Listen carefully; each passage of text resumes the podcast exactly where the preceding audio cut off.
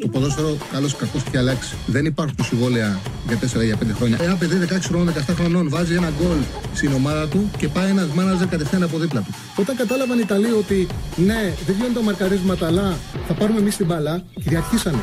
Το χέρι του βοηθού, το χέρι του το μόνο που προσπαθεί να κάνει να στηριχτεί και για να μην πέσει κάτω. Με το αριστερό και με το δεξί, πού το βάλει το χέρι. Το, το, το, το, χέρι του δεν θα συνεχίσει να κινείται. Το βάλει στο πισινό του.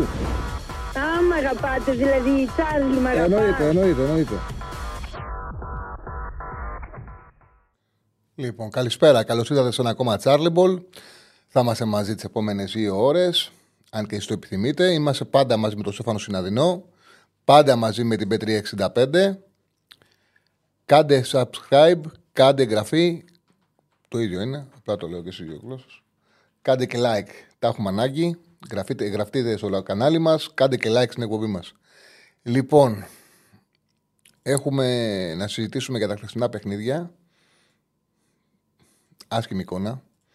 Θέλω να ξεκινήσω καταρχάς από το γεγονός ότι αυτό το πράγμα με, τα, με τον τρόπο που διεξάγεται το κύπελο είναι προβληματικό. Δυστυχώς στην Ελλάδα δεν υπάρχει πραγματικό ενδιαφέρον για το ποδόσφαιρο και βλέπουμε ότι και οι διοργανώσεις είναι πρόχειρες. Δηλαδή, για παράδειγμα, κύπελο Ελλάδας, οι μεγάλες, οι μεγάλες ομάδες μπήκαν αρχές Ιανουαρίου φτάσαν κατευθείαν στους 16. Η λογική του κυπέλου είναι τελείως διαφορετική. Η λογική του το κύπελο είναι ένα θεσμός εκπλήξεων. Αυτό που συμβαίνει. Α, είδαμε επίσης ότι τα διπλά παιχνίδια δεν βοηθάνε σε αυτή τη ε, ε, διαδικασία. Δεν βοηθάνε. Δηλαδή και η, η ΑΕΚ έκανε αγκαρία. Το Παναναϊκό Ολυμπιακός για τους προπονητές ήταν καλύτερα να μην υπήρχε να παίζανε κατευθείαν το μονό παιχνίδι. Θεωρώ ότι είναι προτιμότερο μέχρι τους 4 να πηγαίνουμε σε μονά παιχνίδια και στον ημιτελικό, εκεί να έχουμε μόνο στον ημιτελικό να έχουμε διπλά για να ε, δούμε ποιος θα πάει στον τελικό. Όπως για παράδειγμα, όπως για παράδειγμα συμβαίνει στην Σεριά.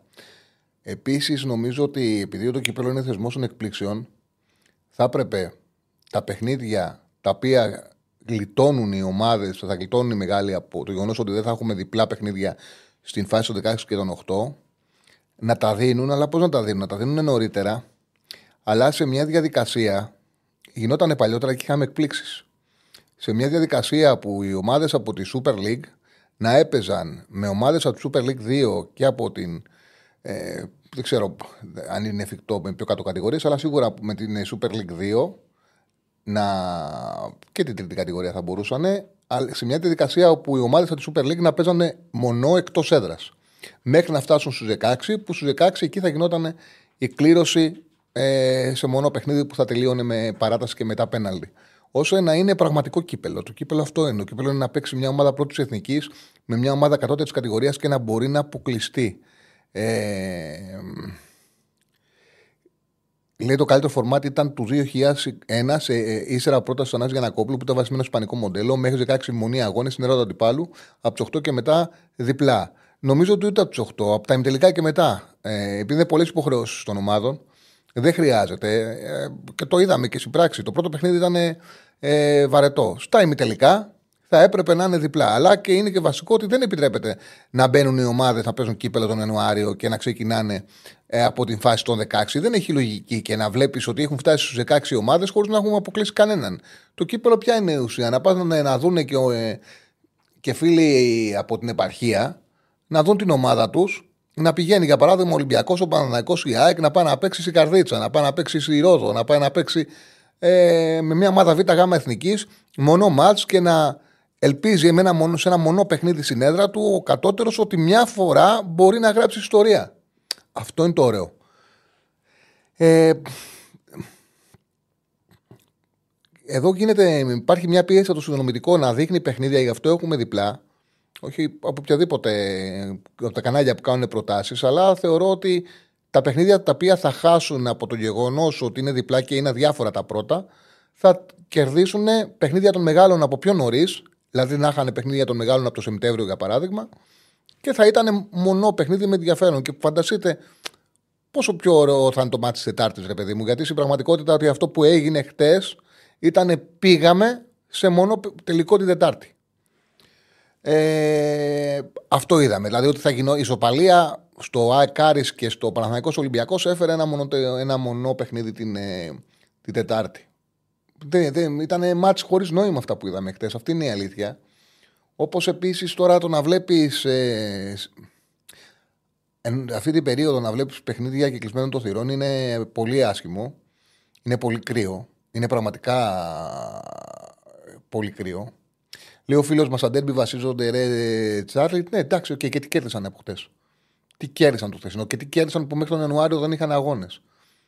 Είναι πολύ πιο ενδιαφέρον το δεύτερο. Το πρώτο δεν ήταν. Ήταν ένα παιχνίδι αδιάφορο. Από τα χτεσινά παιχνίδια δεν θα ήταν πιο ενδιαφέρον να δούνε να παίξουν τον Σεπτέμβριο και τον Οκτώβριο, να πάνε να παίξουν ένα παιχνίδι εκτός έδρας σε μια επαρχιακή πόλη και να παίξει Ολυμπιακός, να έχουν αγώνα και του Ολυμπιακού και τη και του Πάκου, που όλο αυτό το διάστημα δεν είχαν. Το κύπελο αυτό είναι. Το κύπελο είναι ένα θεσμός των εκπλήξεων. Για να υπάρχουν εκπλήξεις όμως θα πρέπει να μπορεί να, και η διοργάνωση να σου δίνει το δικαίωμα να γίνει η έκπληξη. Με διπλά παιχνίδια, πώς να γίνει η έκπληξη; Και ε, όταν πλέον παίζουν οι μεγάλες ομάδες μεταξύ τους χωρίς να χρειαστεί να αποκλείσουν οι ομάδες από κατώτερε κατηγορίες. Ε, λοιπόν, αυτά για την διοργάνωση που είναι εντελώς λαθασμένη. Εντελώς λαθασμένη. Ε, εντάξει, πλέον δεν μπορεί να γίνεται όμιλους που λέει ο φίλος που παλιά γινόταν ομίλη, γινόταν ομίλη, αλλά πλέον ε, το καλοκαίρι υπάρχουν ε, τα προκριματικά τα ευρωπαϊκά, οπότε δεν είναι δυνατό να γίνουν ομίλοι. Ήταν είναι πρόβλημα. Ναι, παλιότερα το κύπελο είχε περισσότερα παιχνίδια, ήταν σε μια διαδικασία για να φτάσεις μέχρι το τέλος που δεν υπάρχει πλέον. Ε, το κεκλεισμένο των θυρών σίγουρα δεν βοηθάει. Από εκεί και πέρα να πάρουμε να μιλήσουμε μεμονωμένα για τα παιχνίδια. Ε, το ΑΕΚ Κάρις ήταν ένα μάτς που ο Αλμέιδα έμοιαζε σαν να μην ήθελε να το παίξει. Παρουσίασε μια ενδεκάδα αρκετά χαλασμένη, αρκετά προβληματική ο, ο Μάτζιος γνωρίζαμε τι θα κάνει, γνωρίζαμε ότι θα πάει σε χαμηλά μέτρα. Είχε την ίδια δεκάδα που είχε στον ε, παιχνίδι με τον Πάοκ. Λιγότερη επιθετικότητα στο πρώτο ημίχρονο. Στο πρώτο ημίχρονο, το πρώτο ημίχρονο δεν είχε φάσεις. Είχε δύο μακρινά σουτ στο τέλος του ημίχρονου από πλευρά ΣΑΕΚ. Νομίζω και τα δύο ήταν του Τσούμπερ. Μακρινά σουτ και τα δύο. Που δεν απείλησαν καθόλου. Ε, δεν είχε φάσεις. Ήταν ένα πρώτο ημίχρονο τελείως άδειο. Στο δεύτερο ημίχρονο φάνηκε σαν ο Άρης να καταλαβαίνει πόσο, μεγάλη, πόσο μεγάλο δικαίωμα του δίνει η εντεκάδα της ΑΕΚ να το χτυπήσει και να προσπαθήσει να το πάρει και να πάρει πλεονέκτημα. Προσπάθησε να το αξιοποιήσει και με τις αλλαγές που γίνανε. Είχε κάποιες ευκαιρίες.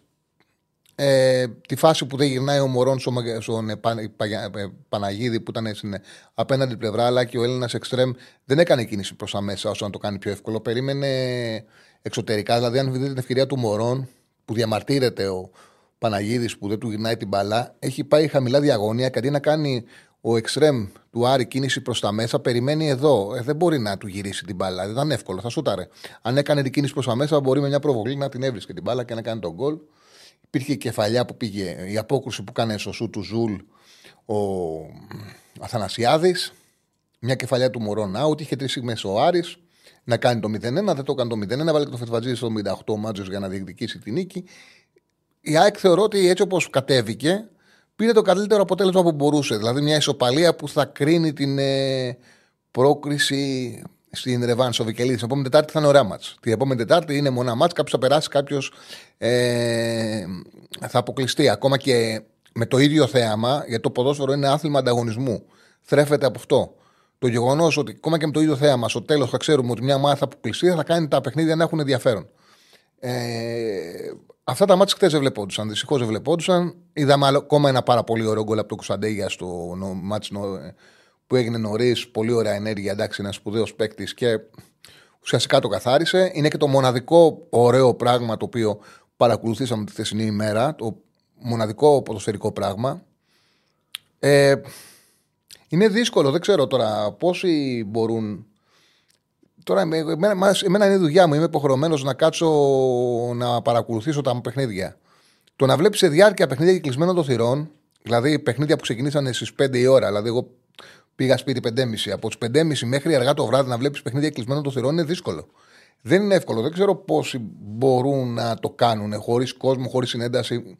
Έτσι δεν είναι, Στέφανε. Δεν είναι, είναι πολύ, πολύ κρύο αυτή η διαδικασία. Να κάτσεις να λέψει διάρκεια. Τώρα να πάμε στο ντέρμπι. στο παιχνίδι Σιλιοφόρο. Δεν ο να το κάνει. Είναι ξεκάθαρο ότι και οι δύο ομάδες χάσανε πολύ μεγάλη ευκαιρία. Δηλαδή, ο Παναθηναϊκός ήταν πολύ κακός ο πρώτο μέρος. Ο Ολυμπιακός παρουσιάστηκε με μια εντεκάδα όπου ήταν λες και πάει να παίξει παιχνίδι καλοκαιρινό προετοιμασίας, όπου ο προπονητής έχει δικαίωμα να βάλει παίκτες όπου θέλει χωρίς να του πει κανένας τίποτα. Και να είναι όσο χαλασμένη γίνεται χωρίς συνοχή. Δηλαδή είχε μια ομάδα χωρίς δημιουργό, με τον Ρίτσαρτ πάνω από τον Μπακ, τον Αλεξανδρόπουλο πίσω από τον Ναβάρο, ε, χωρίς παίχτη να μπορεί να κρατήσει την μπάλα. Παρόλα αυτά όμως, παρόλα αυτά, το γεγονός ότι ο Παναθα... αυτή η εντεκάδα επειδή είχε κάτι, είχε ταχύτητα. Είχε ταχύτητα και πίεση. Δηλαδή είχε δύο εξτρέμ απλωμένα, Μασούρα και Ρίτσαρτ.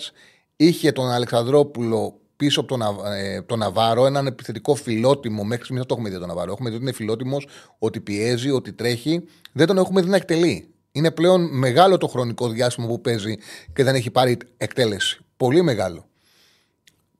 Έχει ένα φιλότιμο επιθετικό που πιέζει, τον Αλεξανδρόπουλο από πίσω και μια ομάδα με δύο εξτρέμ. Το γεγονός αυτό ανέδειξε ανέδειξε τη μεγάλη δυσκολία που έχει ο Παναθηναϊκός στο να κάνει παιχνίδια από χαμηλά.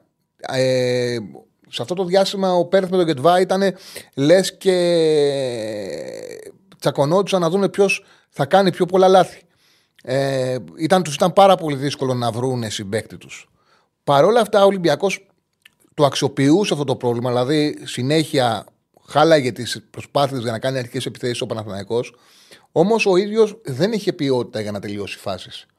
Δεν είχε, ε, η εντεκάδα αυτή δεν είχε ταλέντο. Έπρεπε να, να ξεκινήσει και να τελειώσει μια φάση ο Μασούρας. Έγινε μια φορά, δεν βρήκε γωνία, πήγε πάνω στο Λοντίγκιν. Ήταν ένα πάρα πολύ κακό πρώτο ημίχρονο. Πολύ κακό πρώτο ημίχρονο, όπως κακό ήταν και το Αεκάρη.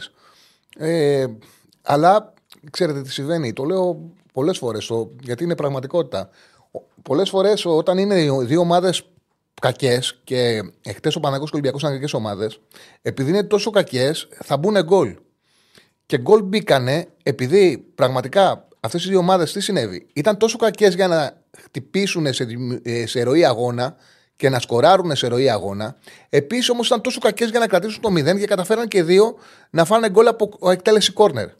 Από στημένο. Δεν μπορούσαν να απειλήσουν σε ροή αγώνα. Δεν μπορούσαν όμως και να κρατήσουν το 0. Και αυτό το πράγμα έφερε το 1-1 από δύο εκτελέσεις κόρνερ. Στο δεύτερο ημίχρονο, αν υπάρχει κάτι θετικό για, τους, για τις δύο ομάδες είναι ότι ο Καρβαλιάλ είδε ότι δεν χρειάζεται να παίζει μόνιμα ο Καμαρά, ο οποίος δεν θέλει, δεν θέλει, δεν είναι καλά, δεν ξέρω, αλλά και μπήκε σε αναλλαγή, ήταν τελείως αδιάφορος. Ο Αλεξανδρόπουλος μπορεί να δώσει πράγματα στον Ολυμπιακό σημαντικά πράγματα στον Ολυμπιακό. Δηλαδή ήταν, ένας, ε, ήταν με διαφορά μαζί με το Μασούρα, ήταν οι δύο παίκτες που στάθηκαν ε, καλά στο παιχνίδι. Και ο Ναβάρο, αλλά δεν μπορεί να είσαι επιθετικός και να μην εκτελείς, να μην απειλείς. Και είναι τρίτο παιχνίδι που δεν απειλεί. Ε, το δεύτερο για τον Παναθηναϊκό είναι ότι ξεκάθαρα. Ε, τώρα το τι θα γίνει με τον Τερήμ δεν το ξέρει κανένας. Αν ο Τερήμ καταφέρει να φτιάξει δική του ομάδα, αν καταφέρει να φέρει τους παίκτες σε μια κατάσταση που θα μπορούν να παίζουν καλά. Το σίγουρο είναι ότι έχει ικανότητας στο κοουτσάρισμα και επειδή είναι ένας προπονητής ο οποίος ε, είναι τελείως ακομπλεξάριστος και είναι τελείως άνετος, δεν έχει δεύτερες σκέψεις, δεν έχει άγχος, είναι πολύ πετυχημένος και να αποτύχει στην Ελλάδα, κανένας δεν του χρεώσει. Μόνο να κερδίσει έχει να, από την ε, παρουσία του στον Παναθηναϊκό. Δεν θα αλλάξει κάτι στην ιστορία του Τερίμ αν δεν τα καταφέρει στον Παναθηναϊκό και αποτύχει. Ε, τι poll βάζεις που παίξει χειρότερο μπάλα; Ποιες ομάδες θα καταφέρουν να πάρουν την πρόκριση για την επόμενη φάση του κυπέλλου; Α, και βάλει και βάλεις τα ζευγάρια. OK, okay, OK. Okay. Okay. Ε, ωραίο. Λοιπόν, έλεγα λοιπόν ότι επειδή είναι τελείως ο, ο Τερήμ είναι άνετος, έχει, ένα, έχει ταλέντο στο κουτσάρισμα και, ε, και αυτό που άλλαξε στο ημίχρονο είναι ότι έβγαλε όλου, με, με άνεση τους παίκτες που δεν έπαιζαν καλά χωρίς δεύτερη σκέψη. Δηλαδή στο ημίχρονο, παρότι τραυματίστηκε ο πιο δραστήριος ποδοσφαιριστή του Παναθηναϊκού, ο Τζούρισιτς, ήταν ο πιο δραστήριος μισοπτικό σε αυτό το διάστημα, παρότι τραυματίστηκε ο Τζούρισιτς, ε, έκανε άλλες δύο αλλαγέ. Δηλαδή στο ημίχρονο είχε αλλάξει τακτική, πήγε 4-4-2 και είχε αλλάξει και τους δύο ακραίους ποδοσφαιριστές του. και έχει κάνει τρεις αλλαγές. Το 4-4-2 τον βοήθησε τον Παναθηναϊκό από την άποψη ότι ελευθερώθηκε ο Ιωαννίδης. Υπήρχε σεντερφόρ ανάμεσα στα στόπερ με το σπόρα που δεν έκανε τίποτα θετικό. Αλλά ελευθερώθηκε ο Ιωαννίδης και λειτουργήσε σαν μαξιλάρι και ήταν πιο εύκολο να κερδίσει μέτρα Παναθηναϊκός και να κάνει ευκαιρίες. Και βρέθηκε και χώρος στη δεξιά πλευρά για να χτίσει τι επιθέσεις του. Ο Μαντσίνη ήταν δραστήριος στα δεξιά. Να πω αυτό ότι βλέπουμε ότι ίσως επειδή αυτή είναι η κουλτούρα του Τερήμ, δεν μπορώ να το ξέρω με βεβαιότητα. Πάντως σκέφτεται και βάζει τον Αϊτόρ από τα δεξιά. Δεν τραβάει ο Αϊτόρ από τα δεξιά. Δεν ε, λειτουργεί. Ο Αϊτόρ πάει καλύτερα από τα αριστερά, όπως και ο Μαντσίνη πάει καλύτερα από τα δεξιά. Στο δεύτερο ημίχρονο που παίξε ο Μαντσίνη στα δεξιά, είχε διάθεση, πέναγε τον παίκτη του, αλλά όπως βλέπουμε συχνά, σε μικρό χώρο δεν μπορεί να δημιουργήσει και έχει πρόβλημα στα τελειώματα. Ήταν δύσκολο για τον Παναθηναϊκό να πάρει φάση σε ροή αγώνα, παρότι κέρδισε μέτρα, παρότι φάνηκε ότι η αλλαγή ε, της τακτικής 4-4-2 βοήθησε. Στην πραγματικότητα, το γεγονός ότι ο Παναθηναϊκός έχει, έχει προπονητή που αλλάζει εύκολα πλέον η τακτική του, το 4-4-2 σε δύο παιχνίδια που κυνήγησε τον γκολ, τον βοήθησε στο να σκοράρει. Το καλό είναι αυτό. Το κακό για τον Παναθηναϊκό είναι ότι έχει παίκτες σε κακή κατάσταση. Το κακό για τον Παναθηναϊκό είναι ότι το Ρώσο θέλει ενίσχυση και ο καιρός περνάει. Γράφεται ότι ο, ο Ακαϊντίν έχει κλείσει για έξι μήνες σαν δανεικός ε, από τη Φενέρκ, ότι θα έρθει άμεσα. Το δούμε αυτό. Ένας κεντρικός αμυντικός. Θεωρώ ότι με την επιλογή που πήρε ο Τερήμ να, βάλει, να βγάλει τον ε, Πέρεθ και να βάλει τον Κότσιρα, καταρχάς ήταν, είναι μια απόφαση που δείχνει και μια νοοτροπία που έχεις ο προπονητής. Το κάνει και ο Ρεχάγκελ, το κάνει και ο Καλμέιδα. Καλοί προπονητές το κάνουν αυτό, το κάνει και ο Γκουαρδιόλα. Ο καλός ο προπονητής όταν βλέπει ένας που, που, δεν φοβάται και βγαίνει από τα κουτάκια γιατί ε, δεν έχει το αίσθημα του φόβου, όταν βλέπει ότι έχει ένα παίκτη σε καλή κατάσταση και ένα παίκτη σε κακή κατάσταση, δεν σκέφτεται αν, μπορεί να, ε, αν είναι δεξί χαφ ή αμυντικός χαφ. Σου λέει θα πάω με αυτόν που μπορεί να παίξει. Έβλεπε ότι ο Πέρες δεν είναι καλά, έκανε πολλά λάθη και αυτός ο Βάη. Και ήθελε να περάσει το Βγανίδη και σου λέει θα βάλω τον κότσιρα γιατί έτσι εγώ πάει στον εξής λογική ο Τερήμ. Κρατάει το εξάρι του χαμηλά, κοντά στους κεντρικούς αμυντικούς και ανεβάζει τα μπακ. Οπότε με, μέσα από αυτή τη λογική να παίξει σταθερός ο κότσιρας στη θέση 6 χαμηλά μέτρα ήταν εύκολο. Και έβγαλε το πέρα, κράτησε τον κότσιρα στη θέση 6, αλλά με αυτή την απόφαση τι έδειξε. Φώναξε ότι έχω, θέλω χαφ. Φώναξε ότι έχω πρόβλημα στο κέντρο. Και στο 6-8. Και είναι κάτι το οποίο το λέμε ότι ο Παναγιακό έχει πρόβλημα στο κέντρο. Έχει πρόβλημα και στη μεταφορά μπάλας. Έχει με την μεγάλη πτώση του Πέρεθ αλλά και με την έλλειψη μαξιλαριών που υπάρχουν. Δεν υπάρχει ο παίκτης να επιστρέψει να πάρει την μπάλα, να την υποδεχτεί και να γυρίσει και να κάνει παιχνίδι. Έχει πρόβλημα και σαν γκολ από το κέντρο. Και το φώναξε ο Τερήμ ουσιαστικά με την απόφαση του να βάλει τον Πέρεθ σε 6. Επίσης συνέβη και κάτι άλλο για τον Ολυμπιακό, για τον Ολυμπιακό και είναι ανησυχητικό αυτό για τον Ολυμπιακό για την εικόνα που δείχνουν οι παίκτες. Η λογική έλεγε τι συμβαίνει. Όταν παίζεις με πολλές αλλαγές και σε μάτς που έχεις χρόνο, έχεις χρόνο από την άποψη ότι ε, είναι διπλά τα παιχνίδια. Έχεις το εξής πλεονέκτημα ότι στη διάρκεια που θα βάλεις τους βασικούς σου, ο αντίπαλος έχει κουραστεί, οπότε θα μπορείς να επενδύσεις σε αυτό. Η λογική έλεγε ότι όταν θα μπουν απέναντι σε ένα Παναθανικό που είχε πρόβλημα στην ε, ανάπτυξη και έκανε πολλά λάθη, ότι όταν θα μπουν ο Ποντένσιο, ο Φορτούνης, ο Καμαρά που μπήκε, ο Ολυμπιακός θα κερδίσει μέτρα. Μπήκε και ο Γιώβετς. Ότι σε αυτό το διάστημα θα ωφεληθεί, θα κερδίσει μπάλες, θα βγάλει επιθέσεις με ποιότητα απέναντι στους πιο κουρασμένους αντίπαλου. Δηλαδή για τον Παναθηναϊκό ήταν επικίνδυνη η είσοδο του Ποντέ και Φορτούνη. Αποδείχτηκε όμως ότι δεν πήρε τίποτα από αυτούς. Ότι ο Ολυμπιακός αυτό που είχε να δώσει ήταν μια ταχύτητα και ένα pressing στο πρώτο ημίχρονο, ε, χωρίς όμως δυνατότητα να τελειώσει φάσεις. Και όσο πέρασε ο χρόνος και μπήκε ο Ποντένσε που ήταν εκτός παιχνιδιού, μπήκε ο Φορτούνης που ακούμπησε η μπάλα, αλλά δεν μπόρεσε να, να φέρει δημιουργία, δεν κέρδισε μέτρα ο Ολυμπιακός. Δεν πήρε τίποτα και αυτό είναι το ανησυχητικό για τον Ολυμπιακό. Δηλαδή έδειξε ότι η, η ποιοτική του παίκτη δεν είναι καλά. Καλά, ο Καμαρά συνεχίζει να μην είναι καλά. Ο Παναγιακός πάνω εκεί μπορούσε να πάρει το μάτς στο 2-1. Έχασε τη μεγάλη ευκαιρία ο Ιωαννίδης, αλλά και αυτή δεν ήταν δημιουργία. Δηλαδή, λάθος της άμυνας ξανά φέρει την μπάλα στον Ιωαννίδη. Είναι, ήταν πάρα πολλές φορές που η μπάλα πήγαινε στα δεξιά και στα αριστερά, ανάμεσα στα στόπερ και στα μπακ του Ολυμπιακού και οι επιλογές που παίρνανε στο συνδυαστικό ποδόσφαιρο οι παίκτες του Παναθακού ήταν απορρεί. Θυμάμαι ένα-δύο που πήγε να κάνει ο Βέρμπιτς που ενώ ήταν δίπλα του ο Τσέριν του, του σήκωσε την μπάλα στον νόμο. Χωρίς κανένα λόγο. Στην προηγούμενη φάση από τον γκολ είναι να κόψει μέσα και παίρνει απόφαση και να κάνει ανάποδη κίνηση. Τέλος πάντων, αυτά είναι γνωστά. Αυτά είναι γνωστά, δεν είναι πρώτη φορά. Ο Βέρμπιτς ήταν τουλάχιστον μαχητικός, αλλά ανούσιος, δεν έχει, δεν έχει ουσία. Κακό παιχνίδι ήταν. Έρχονται ντέρμπι, έχουν πολλά παιχνίδια μπροστά τους οι μεγάλες ομάδες. Το σίγουρο είναι ότι κανένας δεν είναι πολύ καλά. Δηλαδή φαίνεται. Πώς ήταν το Βέρμπιτς, το είπα. Πιο μαχητικός, αλλά μαχητικός είναι πάντα. Δεν είναι ότι είναι αδιάφορος, αλλά είναι τελείως ανούσιος και ποτέ δεν θα σου κάνει στο τέλος η σωστή ενέργεια. Ε, ποτέ δεν θα σου τελειώσει σωστά φάση. Η, η αλήθεια είναι ότι και οι τέσσερις διεκδικητέ δεν είναι καλά. Ο Πάουκ φαίνεται σε ένα επίπεδο πιο πάνω από τους υπόλοιπους, αλλά τον είδαμε και με τον Άρη κόλλησε. Ε, νομίζω ότι η κατάσταση του, του Ολυμπιακού είναι ανησυχητική. Ανησυχητική. Αλλά και ο Παναθηναϊκός το ρόσερ του προβληματίζει. Δηλαδή έχει πάρα πολλά προβλήματα. Πολλά προβλήματα. Είναι άδειο. Μεσοαμυντικά ειδικά είναι άδειο, αλλά και επιθετικά δεν έχει ποιότητα. Ο Ιωαννίδης συγκρατάει την ομάδα. Ε, και από εκεί και πέρα βλέπουμε το Τερήμ να μάχεται με την, ε, με την ε, ε, τακτική διαχείριση. Δεν ξέρουμε όμως και τι γίνεται στις προπονήσεις. Γιατί η ομάδα καλά δεν είναι. Ε, θα κάνει μεταγραφές ο Ιβάν, λέει, θα πάμε χωρίς τόπερ στα ντέρμπι.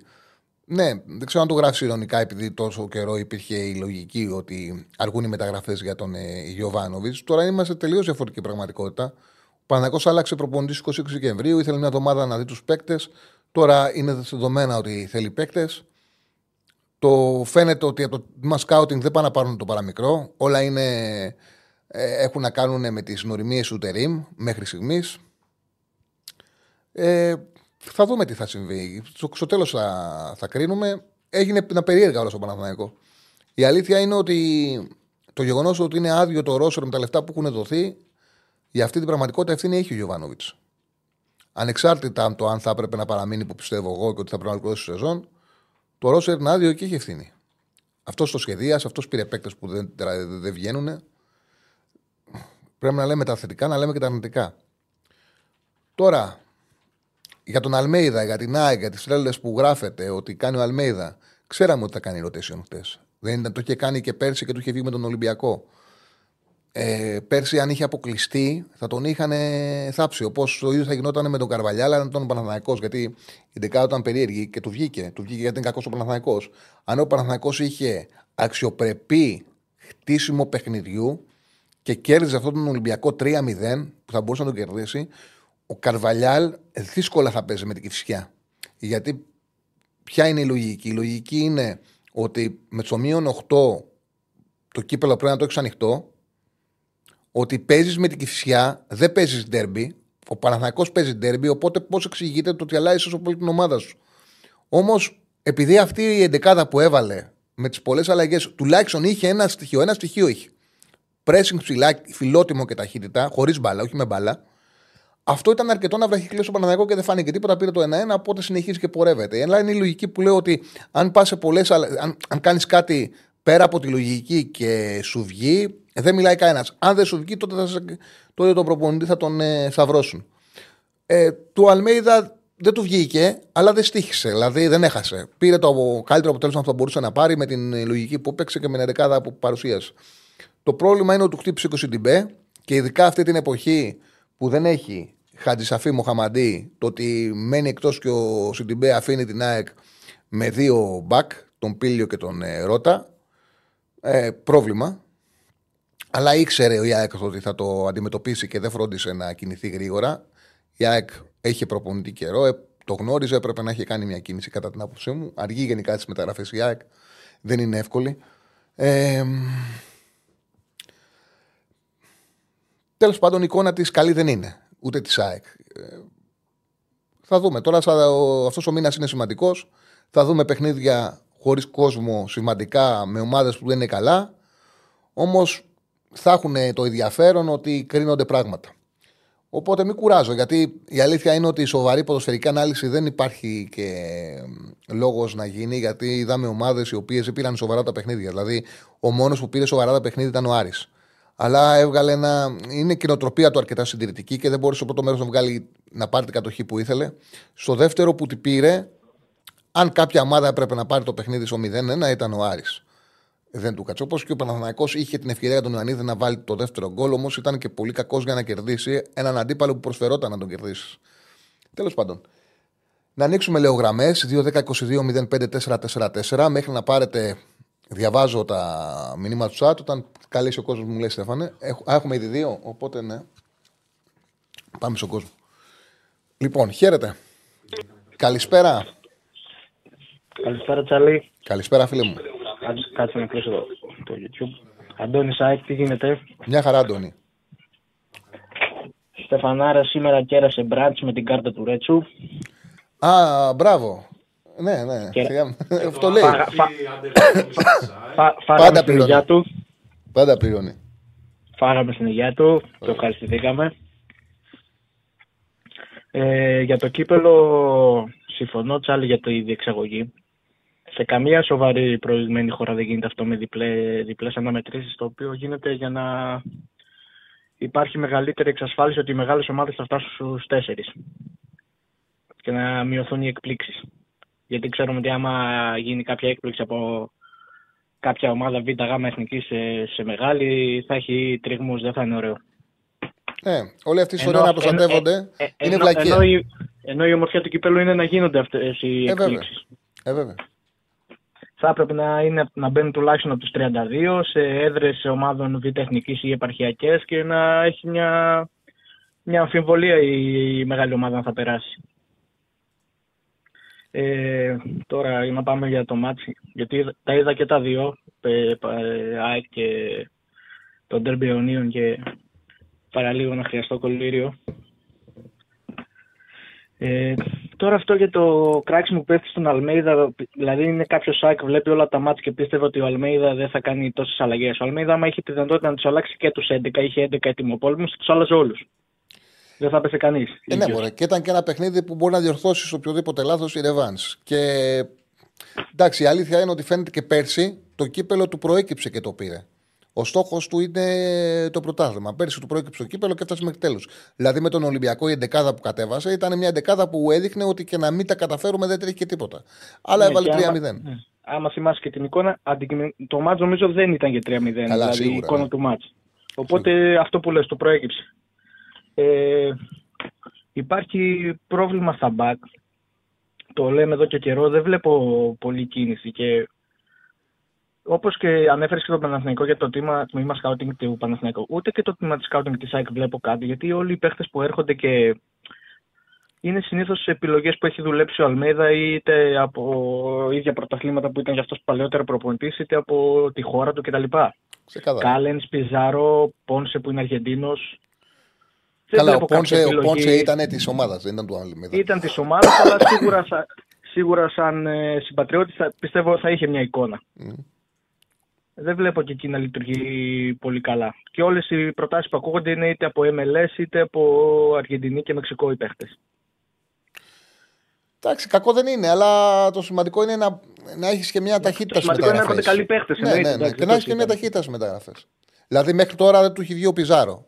Δεν του έχει βγει ο Πιζάρο. Δεν ξέρω αν το Πιζάρο πρόβλημα. δεν Για πες. δεν, νο- δεν νομίζω να μπορεί να το βγει, γιατί δεν, δεν, δεν μπορεί να παίξει τι ταχύτητες. Ακόμα και αυτή- στην φετινή ΑΕΚ που είναι πολύ χαμηλότερη ταχύτητα, ούτε σε αυτή την ταχύτητα μπορεί να ανταποκριθεί. Ξέρεις, τι γίνεται. Ο Πιζάρο είχε δείξει στο ξεκίνημα ότι επειδή παίζει την μπάλα με τη μία, ότι μπορεί να βοηθήσει σε αυτό. Όμως, ε, ενώ περνάει ο χρόνος, παρουσιάζεται όλο και πιο αργός. Δηλαδή, παιχνίδι με το Όλο και παιχνίδι. πιο βαρύς είναι, ναι. ναι, παιχνίδι με το παιχνίδι. Είναι συνέχεια και χειρότερος. Δηλαδή, ο Πιζάρο που βλέπουμε τα τελευταία μάτς δεν έχει σχέση, αν θυμηθεί, Που μπήκε με στη λεωφόρο. και με το Πανσεραϊκό το 1-1 που ήταν πολύ δραστήριος και σε λεωφόρο, ναι. Με αυτά τα δύο παιχνίδια τα οποία ήταν καλά μάτσο Πιζάρο. Δεν, έχει- δεν έχει καμία σχέση αυτό που βλέπουμε τώρα. Από άποψη το πώς πηγαίνει στην μπάλα, την αυτοεπίθεση του, του η πάσα του. Το... Γιατί έβαζε την μπάλα ανάμεσα στις γραμμές. Τώρα είναι εκτός παιχνιδιού. Και είναι πολύ αργός. Είναι πολύ αργός. Δηλαδή σε ένα όχι τόσο γρήγορο ποδόσφαιρο παρουσιάζεται πάρα πολύ αργός. Ναι, προσπαθώ να καλύψει αυτή την ε, αδυναμία που έχει με την ε, ταχύτητα σκέψης, αλλά δεν βλέπουμε ούτε αυτό τώρα. Και προβληματίζει όπως και από την αρχή ο Πόνσε. Ε, όχι τόσο για έλλειψη προσπάθειας, αλλά για, για έλλειψη τεχνικής κατάρτισης. Δηλαδή έπαιρνε την μπάλα, την έχανε, πέφτε μόνος του. Μιλώ- Δεν, ε, δεν βλέπω κάποιο, κάτι για να κρατηθώ ότι μπορεί να δώσει κάτι. Μμμ. Ε, κα- σε κακή κατάσταση τρεις τουλάχιστον από τους τέσσερις. Για τον Μπάουκ δεν ξέρουμε γιατί με τον Άρη ήταν κακός αλλά είχε ένα πάρα πολύ καλό διάστημα. Και αναμένουμε με ενδιαφέρον το ντέρμπι της Κυριακής και την Τετάρτη της Ρεφάς που αυτές θα έχουν νομίζω ενδιαφέρον. Σε ευχαριστώ πάρα πολύ. Ευχαριστώ πολύ και εγώ Τσάλι. Σε ευχαριστώ πάρα πολύ. Για τον φίλο που ρωτάει ποιος έχει το μεγαλύτερο budget, κοίταξε να δεις. Από τα συμβόλαια που γράφονται φαίνεται Ολυμπιακός. Όμως όταν πληρώνεις ε, για οποιονδήποτε ακούμε, ακούμε πολύ μεγάλα ποσά τα οποία δεν δικαιολογούνται με την εικόνα του, ούτε ακόμα και με, σε κάποιες περιπτώσεις και με το βιογραφικό τους. Δηλαδή, οπότε δεν ξέρω. Και δεν έχει και μεγάλο ρόστερ Ολυμπιακός όσο να δικαιολογείται το ότι έχει τόσο μεγάλο budget. Δεν έχει, το ρόστερ του δεν είναι μεγάλο. Ε, δεν ξέρω, να σου πω την αλήθεια. Εγώ βλέπω ότι είναι κοντά τα budget και είναι κοντά και οι δυνατότητες των ομάδων. Ναι, δεν είναι μακριά. Ε, θεωρώ ότι αυτό το πλεονέκτημα που έχει ο Πάοκ είναι ότι έχει πολλούς παίκτες πίσω από τον Φορ που σκοράρουν και δημιουργούν. Και έχουν δέσει αυτοί οι ποδοσφαιριστές μέσω επιθετικά. Έχει όμως αδυναμίες και ο Πάοκ, πολύ σημαντικές. Δείχνει ότι παίζει σε περισσότερο ρυθμό, δηλαδή του είναι πιο εύκολο να κάνει φάσεις. Είναι, του είναι πιο εύκολο να δημιουργήσει, να βάλει γκολ σε ροή αγώνα. Οι άλλες ομάδες και η ΑΕΚ το τελευταίο διάστημα που δεν είχε τέτοιο πρόβλημα, αλλά Παναθηναϊκός Ολυμπιακός και η ΑΕΚ δυσκολεύονται πολύ στο να βγάλουν πράγματα σε ροή αγώνα. Και βέβαια δυσκολεύονται και να κρατήσουν και πίσω. Έχουν προβλήματα. Πίσω πολύ μεγάλα. Δε... Είναι ομάδες κακή κατάσταση. Ε, ούτε ο Πάουκ έχει λύσει όλα τα προβλήματά του, αλλά παρότι έχασε τον Άρη, δείχνει ότι είναι καλύτερα από τους υπόλοιπους. Αλλά δεν είναι, είναι μικρές οι διαφορές και θεωρώ ότι το μετα... Ε, οι δύο εβδομάδες που μένουν είναι σημαντικές να δούμε ποια ομάδα θα βελτιωθεί και τι παίκτες θα έρθουν. Και πώς θα ταιριάξουν χημεία. Πάμε στον επόμενο. Καλησπέρα. Μπορώ να μιλήσω με τον Τζάρλι; Ναι, ναι, κατευθείαν βγαίνετε παιδιά και μιλάτε μαζί μου. Yeah. Έλα, φίλε. Α, συγγνώμη, γιατί ήταν το ίντερνετ και έκλεισα τη φωνή, γιατί υπάρχει μπροστά μάλλον. Ε, να σε ρωτήσω κάτι, δεν ξέρω αν το είπες κιόλας για τον Παναθηναϊκό. Τελικά μονιμοποιήθηκε ο Λοντίγκιν. Θα το καταλάβουμε την Κυριακή. Πότε; Την Κυριακή. Γιατί και αυτό δεν ήταν, επειδή ήταν παιχνίδι κυπέλου. Ε, ναι, ναι, γι' αυτό το λέω. Θα το Εντάξει, καταλάβουμε πέρα την από ότι Κυριακή. ήταν ένα ντέρμπι. Δηλαδή, αν την Κυριακή με την Άκη να βάλει τον Πρινιό. Ναι, άμα, βα- άμα βάλει το Λοντίγκιν, αν βάλει το Λοντίγκιν πάει να πει νομο- ε, μονιμοποιήθηκε. Αν βάλει τον Μπρινιόλι. Όχι, δεν το σκέφτηκα αυτό που είπες. Ναι. Επειδή ήταν ντέρμπι με τον Ναι, Ολυμπιακό, ξεχάστηκα με την έννοια του κυπέλου. Επειδή τον είχε αλλάξει και με τον Ατρόμητο, τον είχε αλλάξει ο Γιωβάνοβιτς. Δηλαδή είχε κάνει κάποιες αλλαγές. Δεν θυμάμαι ποια ομάδα πάλι ενδιάμεσα τότε που τους άλλαζε. Νομίζω ότι Κυριακή θα έχουμε την απάντησή μας. Πολύ σύντομα θα έχουμε την απάντησή μας. Ναι, είπες και ένα, παρά, ένα πράγμα πάρα πολύ εύστοχο. Που αυτά πράγματα ήταν απλά να τα κάνει ο Γιοβάνοβιτς. Από τη στιγμή που δεν έχεις παίχτες και έχεις παίχτες πιο φορμαρισμένους, αυτό που έλεγες για τον Κότσιρα. Δηλαδή θα μπορούσε αντίστοιχα και ο Κότσιρας να παίξει μπακ και ο Βαγιαννίδης να παίξει χαφ. Ναι, ε, Δεν ο, είναι Λο- κάτι καλύτερο από αυτούς τους που έχει φέρει, είχε φέρει τον Γκράιφ Μάιλερ και τον Τζοκάι. Δεν έχεις άλλους παίχτες. Τι σημασία είναι να είναι μπακ ο Βαγιαννίδης δηλαδή. Καλύτερος είναι στα χαφ από αυτόν νομίζω. Για ένα-δύο παιχνίδια. Δεν είπα ότι είναι ο βασικός και μπορεί κάποια στιγμή και να γίνει. Ξέρω εγώ, αλλάζουν θέση οι παίχτες. Ε; συμφωνώ, εγώ συμφωνώ απόλυτα. Και βλέπεις ότι και ο Αλμεϊδά είναι προπονητής που το κάνει. Ε, Ναι, αυτό από το να βλέπουμε, βάλεις ναι. ένα κακό χαφ, ας βάλεις ένα καλό ακραίο, καλό ποδοσφαιριστή όμως, ας το βάλεις στη Αυτό θέση. ήταν, ρε, ξέρεις, γιατί η στεναχώρια με τον Γιωβάνη ξέρεις ποια είναι. Ότι μόνος του έβγαλε τα μάτια του. Δεν πήρε κάποια ρίσκα. Θα τον στηρίζανε πιστεύω στην ομάδα. Δεν νομίζω ότι είχε πρόβλημα. Απλά ξέρεις τι συμβαίνει, συμφωνώ απόλυτα. Ο Γιωβάνοβιτ. Συντηρητικός μάλλον. Είναι συντηρητικός σαν, σαν άνθρωπος. Ξέρω εγώ. Εντάξει, ήταν δικιά του κι αυτό από τη Ο μεριάς. του. Ιωβάνοβιτς στο κοουτσάρισμα δεν είχε ταλέντο. Όμως, το έλεγα και όταν ήταν προπονητής ο Ιωβάνοβιτς. Αυτό το οποίο βλέπει ο, άνθρω... ο μέσος ε, ο παδός μιας ομάδας, είναι εύκολο να το δει, είναι η διαχείριση του αγώνα. Δεν υπολογίζει όμως την κατάσταση των, των ποδοσφαιριστών. Και είναι πιο σημαντικό η κατάσταση των ποδοσφαιριστών από τη διαχείριση του αγώνα. Ο Γιωβάνοβιτς έπαιρνε πολύ χαμηλό βαθμό στη διαχείριση του αγώνα. Στο μεγαλύτερο διάστημα αυτών των 2,5 χρόνων, η εικόνα των παιχτών του ήταν καλή. Είχε σε καλή κατάσταση στους παίκτες και είναι πολύ σημαντικό. Να δούμε τώρα με αυτή την μετάβαση αν θα μπορέσει και ο Τερήμ, χωρίς να φταίει γιατί είναι δική του ομάδα και δεν είχε Όχι, τον αλλά έλεγχο. βλέπεις ότι είναι ένας από την προπονητής, αρχή. έχει εμπειρία δηλαδή. Βέβαια. Εντάξει, είναι μεγάλος προπονητή. Και έχει και μάτι, έχει μάτι στο κοουτσάρισμα, φαίνεται. φαίνεται. Βέβαια, βέβαια, βέβαια. Από το λίγο που ξέρει τους παίχτες και με ένα γεβδάι που παίζει αναγκαστικά εντωμεταξύ διώξανε το Σάρλια, διώξανε τον Μπούγκουρα. Δεν ξέρω αν έχουν πάρει καλύτερους. Ε, ο Γετβάη δεν είναι καλύτερος στο Σάρλια. Με τίποτα. Πολύ και δεν ξέρω αν μπορεί να παίρνει και περισσότερα χρήματα κιόλας αν τον πήραν για καλύτερο. Ναι, ναι. Δεν ξέρω. Δεν δεν ξέρω ποιε λογικέ είχαν. Τέλος πάντων, ωραία, χάρηκα πάρα πολύ. Θα τα ξαναπούμε. Σε ακούω. Να σε καλά. Σε ευχαριστώ πάρα πολύ. Λέει ο φίλος, Εγώ έχει... να είσαι καλά, φίλο μου. Έχεις πει ότι οι προπονητές δένονται συναισθηματικά με πολλούς παίκτες. Είναι και ανθρώπινο. Μήπως αργούσες στι μεταγραφές όπως πέρσι για να μην χαλάει ισορροπίες; Ναι, δεν αποκλείεται. Δεν αποκλείεται. Τα σκέφτονται όλα οι προπονητές. Έχουν. Ξέρεις, έχουν πολύ περισσότερο μεγαλύτερες έννοιες από ότι έχει κάποιος ο οποίος παρακολουθεί μια ομάδα και βλέπει το κενό και λέει πάρε εδώ παίκτη. Έχουν πολύ περισσότερα πράγματα να διαχειριστούν, να σκεφτούν, να επιλέξουν, να αποφασίσουν. Ε, πάμε, πάμε στον κόσμο, ναι. Καλησπέρα. Καλησπέρα. Καλησπέρα, φίλε. Έλα, Τσαλούθανος είμαι. Έλα, Θανό. Ε, για να απαντήσω στο φίλο που μόλις πήρε, ο Γετβάη παίρνει ένα εκατομμύριο. Ναι, ναι, παίρνει Το παραπάνω χρόνο. και ο Γετβάη, ναι. Είναι ακριβοπληρωμένη μεταγραφή. Ο Γετβάη παίρνει ένα εκατομμύριο το χρόνο. Για το Μαντσίνη δώσαμε 3 εκατομμύρια. Ο Σπόραρ παίρνει 1,1 και δώσαμε 1,2 μάλλον το χρόνο και έχει τετραετές συμβόλαιο και δώσαμε 4 εκατομμύρια για να τον αποκτήσουμε. Ε, ο ο Βέμπιτς παίρνει πάλι κοντά στο εκατομμύριο, δηλαδή σε πιάνει, δηλαδή έχουν γίνει εγκλήματα με τον Γιωβάνοβιτς. Αυτό θέλω, ήθελα να πω. Δηλαδή βλέπεις το ρόστερ μας, την εδεκάδα μας και σκέφτεσαι πόσα παίρνουν αυτοί οι άνθρωποι που παίζουν και πόσο λίγα προσφέρουν. Ποιος Τέριν και ποιος Γκουαριόλα που λες εσύ. Τέλος πάντων. Ε, για να μην το ξεχάσω, ε, το γκολ που βάλαμε, ξέρεις γιατί μπήκε. Επειδή δεν το εκτέλεσε ο Μπερνάρτ. Ε, θυμίσου λίγο τον γκολ. Ναι, με ναι, τι- ναι, το πόση- κόρνερ. με Σε πόση τέλε κόρνερ. Την δύναμη. έκανε, την έκανε ο Μαντσίνη, την έκανε με δύναμη σε Βέβαια. μικρή περιοχή. Είναι Βέβαια. κάτι το οποίο το έχουμε συζητήσει ότι ο Μπερνάρ κάνει αδύναμη στις εκτελέσεις κόρνερ και στο, συγγνώμη, και στο πρώτο δοκάρι. Είναι εύστοχο αυτό που λες και σωστό. Μα άμα δεις ε, ε, τα το σώμα του, δεν ξέρω αν είχε αυτό που είχε και ο Μέση. Είναι σώμα, δηλαδή και το ποδαράκι του, είναι πόδι πεντάχρονο κοριτσιού. Δηλαδή δεν, είναι- δεν έχει πνευμόνια, είναι σαν να είναι ένα. σαν να που δεν έχει αναπτυχθεί πλήρως. Δεν το λέω τώρα ρατσιστικά ή οτιδήποτε. Απλά για άνθρωπο που πρέπει να είναι στο κέντρο, να έχει δύναμη τα πόδια του να βάζει γκολ, δεν έχει τα, δεν έχει τα σωματικά προσόντα. Πέρα από τα λάθη που κάνεις σε σπάσει κτλ. Τέλος πάντων. Ε, να, να σου πω κάτι για τον Τερήμ ήθελα. Μου έκανε εντύπωση που δεν ε, σχολίασες ότι είχαν το ίδιο λάθος με τον Γιωβάνοβιτς. Αν και έχει δει τα πολλά μάτια όπως έχει πει αυτός του Παναθηναϊκού πριν ε, έρθει. Ε, έβαλε τρεις παίκτες στο κέντρο που δεν έχουν τρεξίματα. Έβαλε Πέρεθ, ε, Μπερνάρ και. Κοίτα, ο Τζούρισιτς. Πέρες, ο Πέρες παίζει αναγκαστικά στο 6 γιατί δεν υπάρχει άλλη λύση. Πέρασε Ναι. το Τσέριν στο 8 και έκανε μια διαφοροποίηση. Δεν έβαλε τον Μπερνάρ αριστερά και τον Τζούριτσιτς δεκάρι. Έβαλε τον Μπερνάρ δεκάρι και τον Τζούριτσιτς στο πλάι. Και αν έπαιζε, αν έμενε, θα έλεγα το εξής. Εγώ αυτό που είδα, άμα είδες ότι ο Τζούριτσιτς κυνήγαγε πάρα πολύ στα μπακ.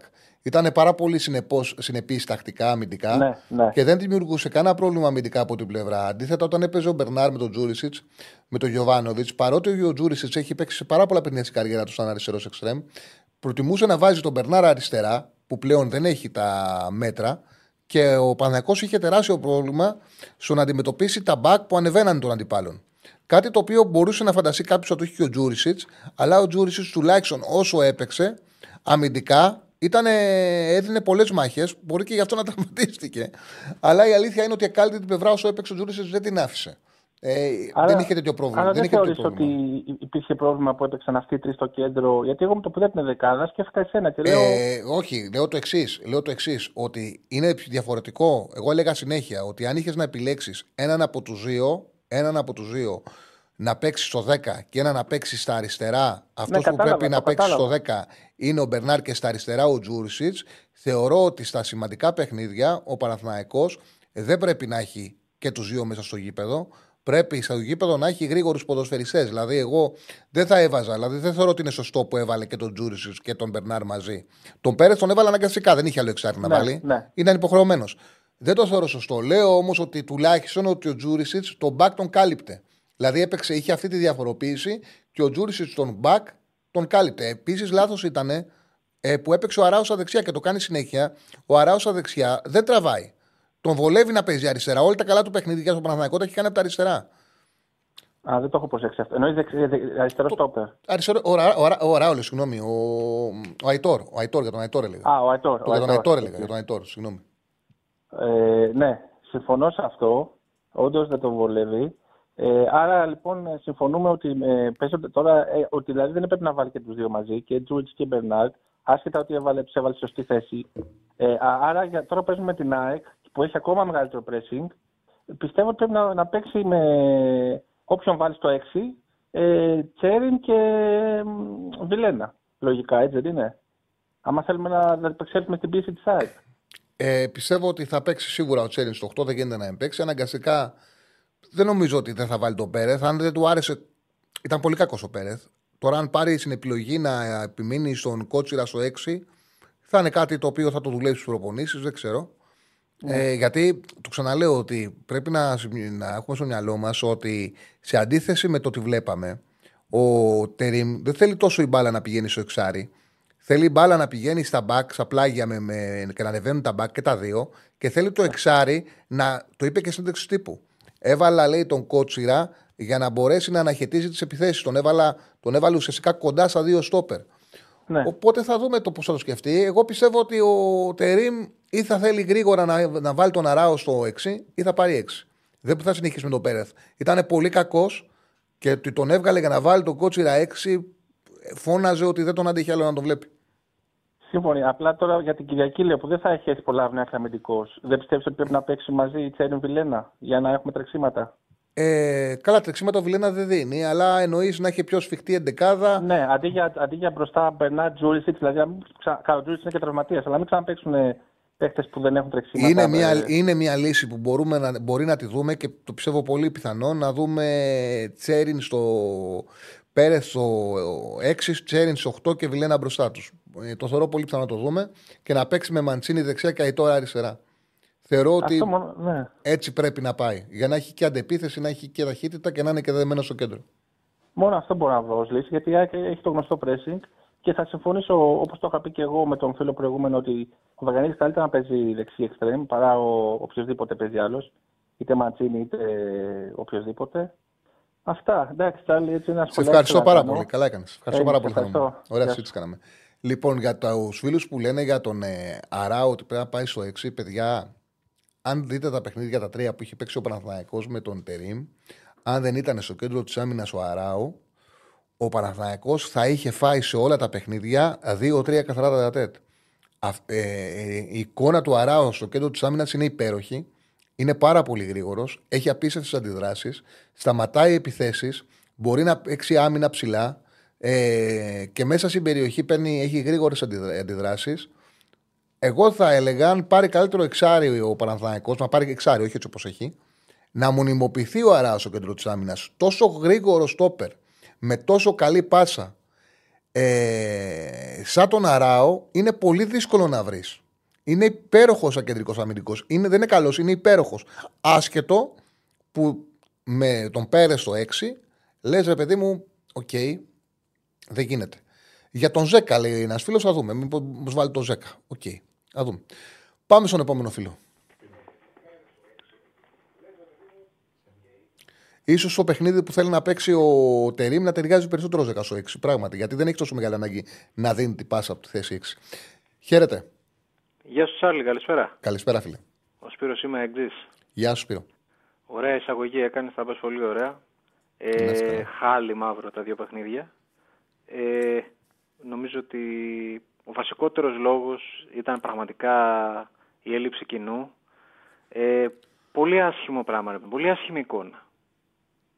Δηλαδή, ε, εντάξει, πρέπει να κάνουμε και λίγο κριτική σε αυτά τα θέματα Ε, και σε πολιτικά θέματα. Ε, παιδί μου, εντάξει τώρα, δεν μπορεί να παίρνεις τέτοιες αποφάσεις. Πονάει χέρι, κόβει και χέρι, τη γνωστή ατάκα που λέμε κτλ.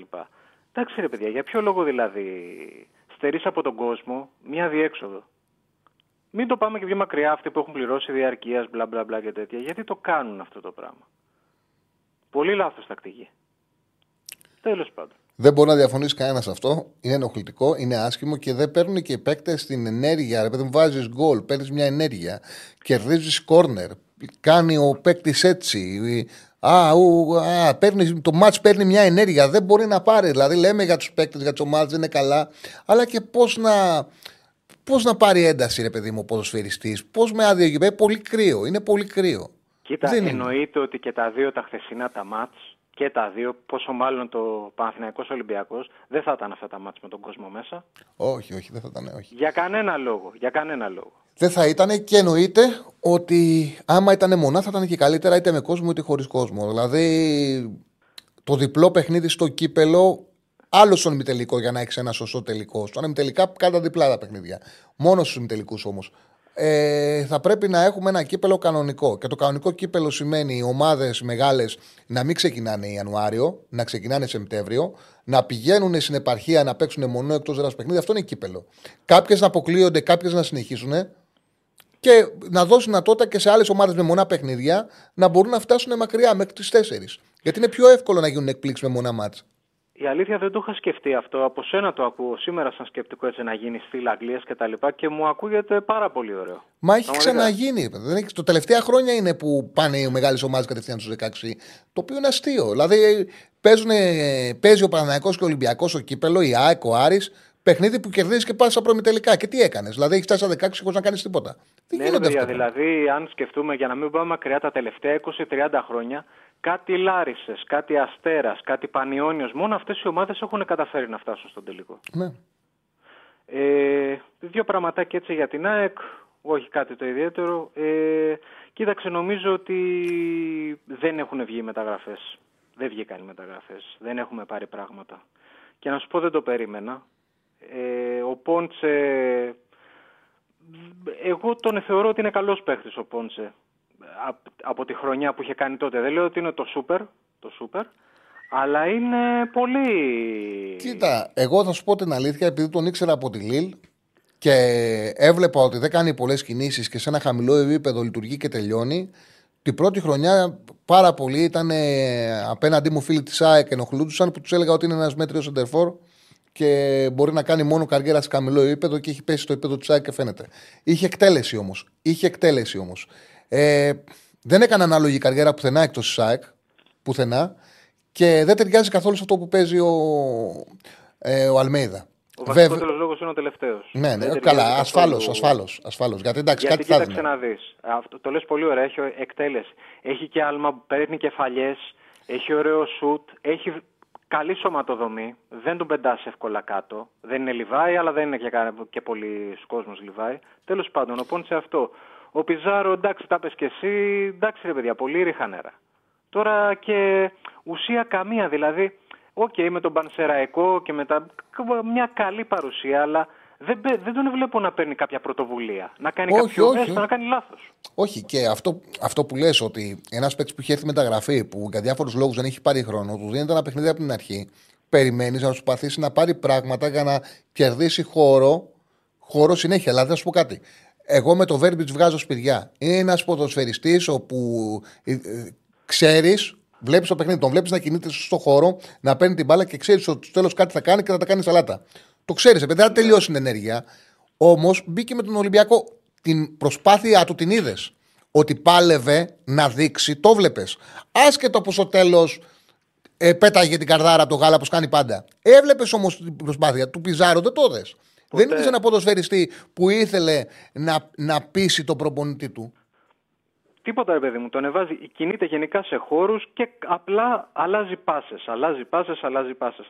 Να κάνει μια ωραία κάθετη, να πάρει μόνος του μια ενέργεια, να βαρέσει ένα σουτ, δεν έχει κάνει ποτέ τίποτα.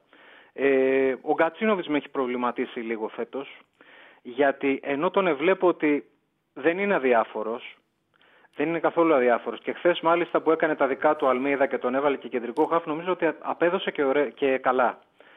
Μα δείτε κάτι, μπορεί να παίξει κεντρικό χάφ ο Γκατσινόβιτς. Μπορεί να παίξει. Δεν είναι ότι δεν την έχει τη θέση, την έχει τη θέση. Μπορεί να παίξει, νομίζω, σε όλους τους χώρους του άξονα εκτός από τη θέση 6. Ναι, και 8 και 10. Τώρα, είχαμε καλομάθει εμείς τώρα πέρσι που έβαζε γκολ και τέτοια, έκανε ναι, τελικές ναι, ναι. ενέργειες. Φέτος το έχει χάσει λίγο. Αλλά δεν μπορεί κανείς να τον κατηγορήσει για έλλειψη ενδιαφέροντος. Ξέρεις τι συμβαίνει; Ε, και στο Παναθηναϊκό από τον Ιανουάριο που είχε έρθει γκολ δεν έβαζε. Όμως είχε ένα μεγάλο πλεονέκτημα ο Γκατσινόβιτ και είχε δώσει στον Παναθηναϊκό μεγάλες νίκες. Είχε σωστή τελευταία, τελική απόφαση. Με τον Ολυμπιακό, θυμάμαι, είχε γυρίσει την μπάλα και είχε βάλει ο Παναθηναϊκός ένα σημαντικό γκολ. Ε, ε, χωνόταν με στην περιοχή, είχε πάρει το πέναλι με τον Πάουκ. Έβγαζε και πέρσι με την ΑΕΚ που βάλει και γκολ και ήταν πιο ολοκληρωμένος. Έβγαζε ε, ήταν ο κάτι παραπάνω στην επίθεση. Δηλαδή αυτός ο παίκτης ο οποίος θα σου έκανε σωστή τελική ενέργεια, θα πάταγε στην περιοχή και γνώριζες ότι είναι ένα επιπλέον επιθετικό όπλο στο, στο τελείωμα. Που οι ελληνικές ομάδες έχουν μεγάλο πρόβλημα εκεί. Να βρουν έναν παίκτη που θα κάνει σωστά τη τελική απόφαση. Φέτος αυτό δεν το προσφέρει στην ΑΕΚ. Τη σωστή ενέργεια στη τελική απόφαση. Του λείπει Όχι. πάρα πολύ. Μας, μας λείπει πάρα πολύ αυτό. Ε, εγώ πιστεύω την Κυριακή τώρα δεν ξέρω με το Σιντιμπέ τι έχει παίξει και πώς θα γίνει το... Πώς θα κάνει την τράπουλα ο Αλμέιδα, αλλά εγώ θα ήθελα να τον δω τον Πήλιο εντεκάδα.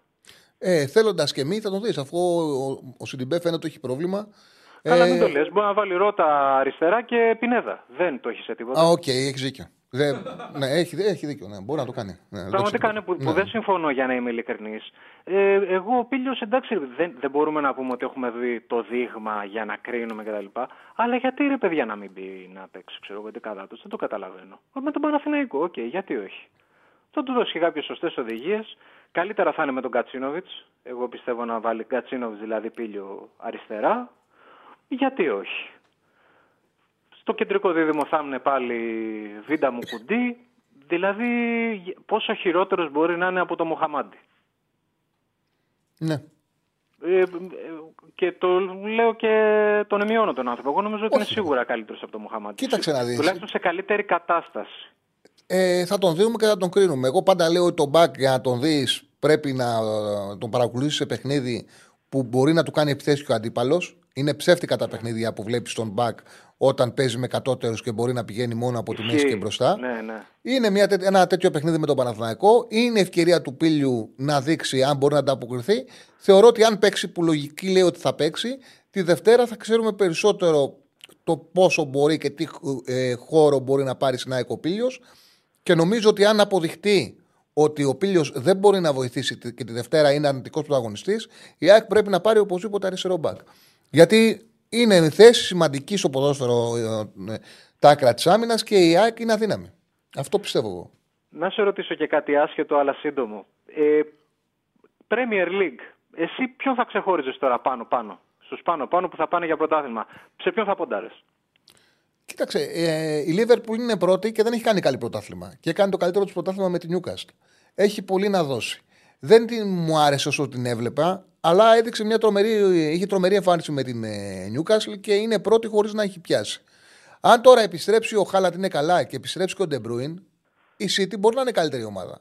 Την Arsenal εγώ δεν την ξεγράφω, γιατί σε, Όχι. σε, δια- ε, σε σύνολο σεζόν το καλύτερο ποδόσφαιρο το έχει παίξει η Arsenal. Ε, δεν, είμαι, δεν είναι εύκολο να, να επιλέξω. Δεν, είναι- δεν μου είναι εύκολο. Και δεν, νομίζω δεν είναι ότι μια ομάδα από που τα ξεχωρίζει πιο πολύ. αμφίροπα των Ναι, ναι, ναι. τελευταίων ετών. Και δεν είναι τίποτα, δεν, είναι σε, δεν το έχουν σε τίποτα αυτές οι ομάδες να κάνουν αυτό που κάνει η Arsenal που κάνει δύο ήττες και μείνει πίσω. Να βλέπουμε ότι η City κερδίζει δύσκολα. Είχε έξι παιχνίδια χωρίς νίκη. Η Liverpool έχει πάρει παιχνίδια που δεν άξιζε να τα πάρει. Οπότε είναι κο- δύσκολο ακόμα. Είναι δύσκολο. Είναι δύσκολο. Είναι δύσκολο. Ε, και μια τελευταία ερώτηση σύντομη. Ε, ρε σε Τσάρλι, ε, ακούγεται ότι θα πάρουν πίσω το μέτρο με το κεκλεισμένον ε, πριν το Γενάρη. Έχεις ακούσει κάτι τέτοιο; Κοίταξε να δεις. Αυτό το οποίο το είχα πει, από την, το είχα μάθει από την Τετάρτη μέρα. Ότι με το που αλλάξει και βγει ο νέος πρόεδρος της Λίγκας, ότι θα κάνουν μια προσπάθεια να μιλήσουν με την κυβέρνηση για να το πάρουν ε, πίσω. Από την κυβέρνηση βγήκε την προηγούμενη εβδομάδα ότι αυτό δεν πρόκειται να συμβεί. Ε, δεν ξέρω τώρα. Και είναι και η, όλη αυτή η ένταση που υπάρχει με τον Ολυμπιακό που δεν βοηθάει κιόλας. Δεν ξέρω το τι θα γίνει. Δεν ξέρω το. Ε, Εμένα μου κάνει αλγινική εντύπωση που βγήκαν οι δημοσιογράφοι και είναι και ένα ζύο που τους σέβομαι. Και με τον τρόπο που αρθογραφήσανε ή που μιλήσανε εκεί που εργάζονται, ξέρεις τι κάνανε. Κάνανε ένα λάθος χωρίς να το θέλουν. Δικαιολογήσανε τη διαιτησία με την βία. Δηλαδή είπαν ότι με τέτοιους διαιτητές και γράψανε. Με, και είπανε και γράψαν, το οποίο είναι λάθος. Δεν πρέπει να το κάνει κάποιος δημοσιογράφος και δεν το κάνανε κακοπροαίρετα κάποιοι. Κάποιοι το κάνανε και κακοπροαίρετα. Κάποιοι δεν το κάνανε κακοπροαίρετα. Είναι λάθος να δίνεις άλοθη σε αυτόν που ασκεί βία. Ε, Το, η άσκηση, ε, το να ασκήσεις βία είναι ποινικό αδίκημα. Άλοθη δεν μπορεί να, να υπάρχει. Δεν υπάρχει άλοθη για τη βία. Δεν μπορούν όλοι οι άνθρωποι να πάνε να ασκήσουν βία. Είναι συγκεκριμένα μυαλά τα οποία μπορούν να το κάνουν. Οπότε δεν επιτρέπεται σε καμία περίπτωση στη βία να δίνεις το παραμικρό άλοθη. Πάντως, και για να το κλείσουμε, ε, εκτός από αυτά που γίνανε τα τα άσχημα, τα τραγικά που γίνανε εκτός γηπέδου, να μην τα ξαναπούμε, μέσα στο γήπεδο. Αν εξαιρέσεις αυτές τις βλακίες με τις φωτοβολίδες που είχε πέσει με το Ολυμπιακός Παναθηναϊκός κτλ. Που έχουμε πει ρε παιδιά 100 φορές, ξέρω εγώ, οι ομάδες να το κοιτάξουν να μην, όσο το δυνατό να μην περνάει ο κόσμος μέσα. Και να βάλει μια ποινή η πολιτεία, παιδιά θα πέσει το παραμικρό, τιμωρήθηκες. Κατά τα άλλα, μέσα στα γήπεδα δεν νομίζω ότι έχει δημιουργηθεί τα τελευταία χρόνια κάποιο πρόβλημα. Ένα ντου θυμάμαι εγώ, αν διορθώστε με, το Ολυμπιακός ΑΕΚ το 1-2 με το Γιακουμάκι που μπήκανε μέσα στο τέλος. Που εντάξει, ok. Okay. Χάθηκε αστυνομικός. Έφυγε αστυνομικός για οπαδικά επεισόδια. Ε, όταν πήραν το μέτρο, δεν ήταν απόπειρα δολοφονίας, δεν ξέραν ότι ο άνθρωπος θα φύγει. Φοβόντουσαν πάντως, ε, ήθελαν να ηρεμήσουν την αστυνομία. Εγώ αυτό καταλαβαίνω. Θέλανε, θέλαν να καλμάρουν την αστυνομία, να περάσει χρόνος, να το αφήνουν να σβήσει. Πάντως με αυτά τα στυλ lockdown και τέτοια δεν το πηγαίνω καθόλου πολιτικά, παιδιά. Ναι, ναι, ναι, ναι, το τέτοιο. Ε, πραγματικά είναι απαράδεκτο. Είναι, είναι χαζές κινήσεις καταρχήν. Είναι χαζή κίνηση αυτή. Τέλος πάντων. Ευχαριστώ πολύ. Ευχαριστώ, γεια. Λοιπόν, ε, βάλε μου πάλι το chat να δω τι στέλνει ο κόσμος πριν πάμε στους επόμενους φίλους. Τι έγινε και το, το poll το οποίο έχεις βάλει, τι αποτελέσματα έβγαλε; 37% ΑΕΚ Παναθηναϊκός θα προκριθούν, 23% ΑΕΚ Ολυμπιακός, 23% Άρης Παναθηναϊκός, 18% Άρης Ολυμπιακός. Ναι. Πάντως ο Άρης είναι καλά. Είναι δεμένος, είναι σκληρός, δεν τρώει εύκολα γκολ. Νομίζω του χρωστάει κάτι και το κύπελο. Δεν θα είναι εύκολο το Άρης ΑΕΚ. Το λέω γιατί βλέπω ότι είναι πολύ φαβορή η ΑΕΚ, δηλαδή είναι και στα δύο είναι η ΑΕΚ. Δεν είναι τόσο εύκολο και χτε θα μπορούσε να το αξιοποιήσει και να κάνει το 0 στο δεύτερο ημίχρονο που ήταν πιο θαραλέο. Δηλαδή είναι δεδομένο ότι πήγε ο, ότι στο ημίχρονο είπαν είναι ευκαιρία μα, πάμε να το πάρουμε. Ε, πάμε στον κόσμο. Έχουμε γεμάτε γραμμέ. Πάμε στον κόσμο. Χαίρετε. Καλησπέρα.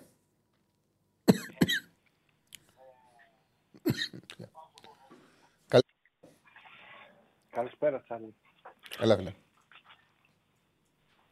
Κλέαρχος από Ολλανδία. Έλα, Κλέαρχη.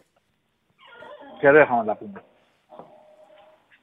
Κάνουμε πάντα ωραίες συζητήσεις. Σε ευχαριστώ πάρα πολύ. Λοιπόν, ήρθα προετοιμασμένος σήμερα. Για πάμε. Επειδή, είναι και πολλά. Λοιπόν, ε, αν θυμάσαι, παρότι εκτιμώ τη δουλειά του Γιωβάνοβιτς. Είχα τις αντιρρήσεις μου και τις ενστάσεις μου κυρίως για το υλικό της ομάδας. Το οποίο είχε κενά.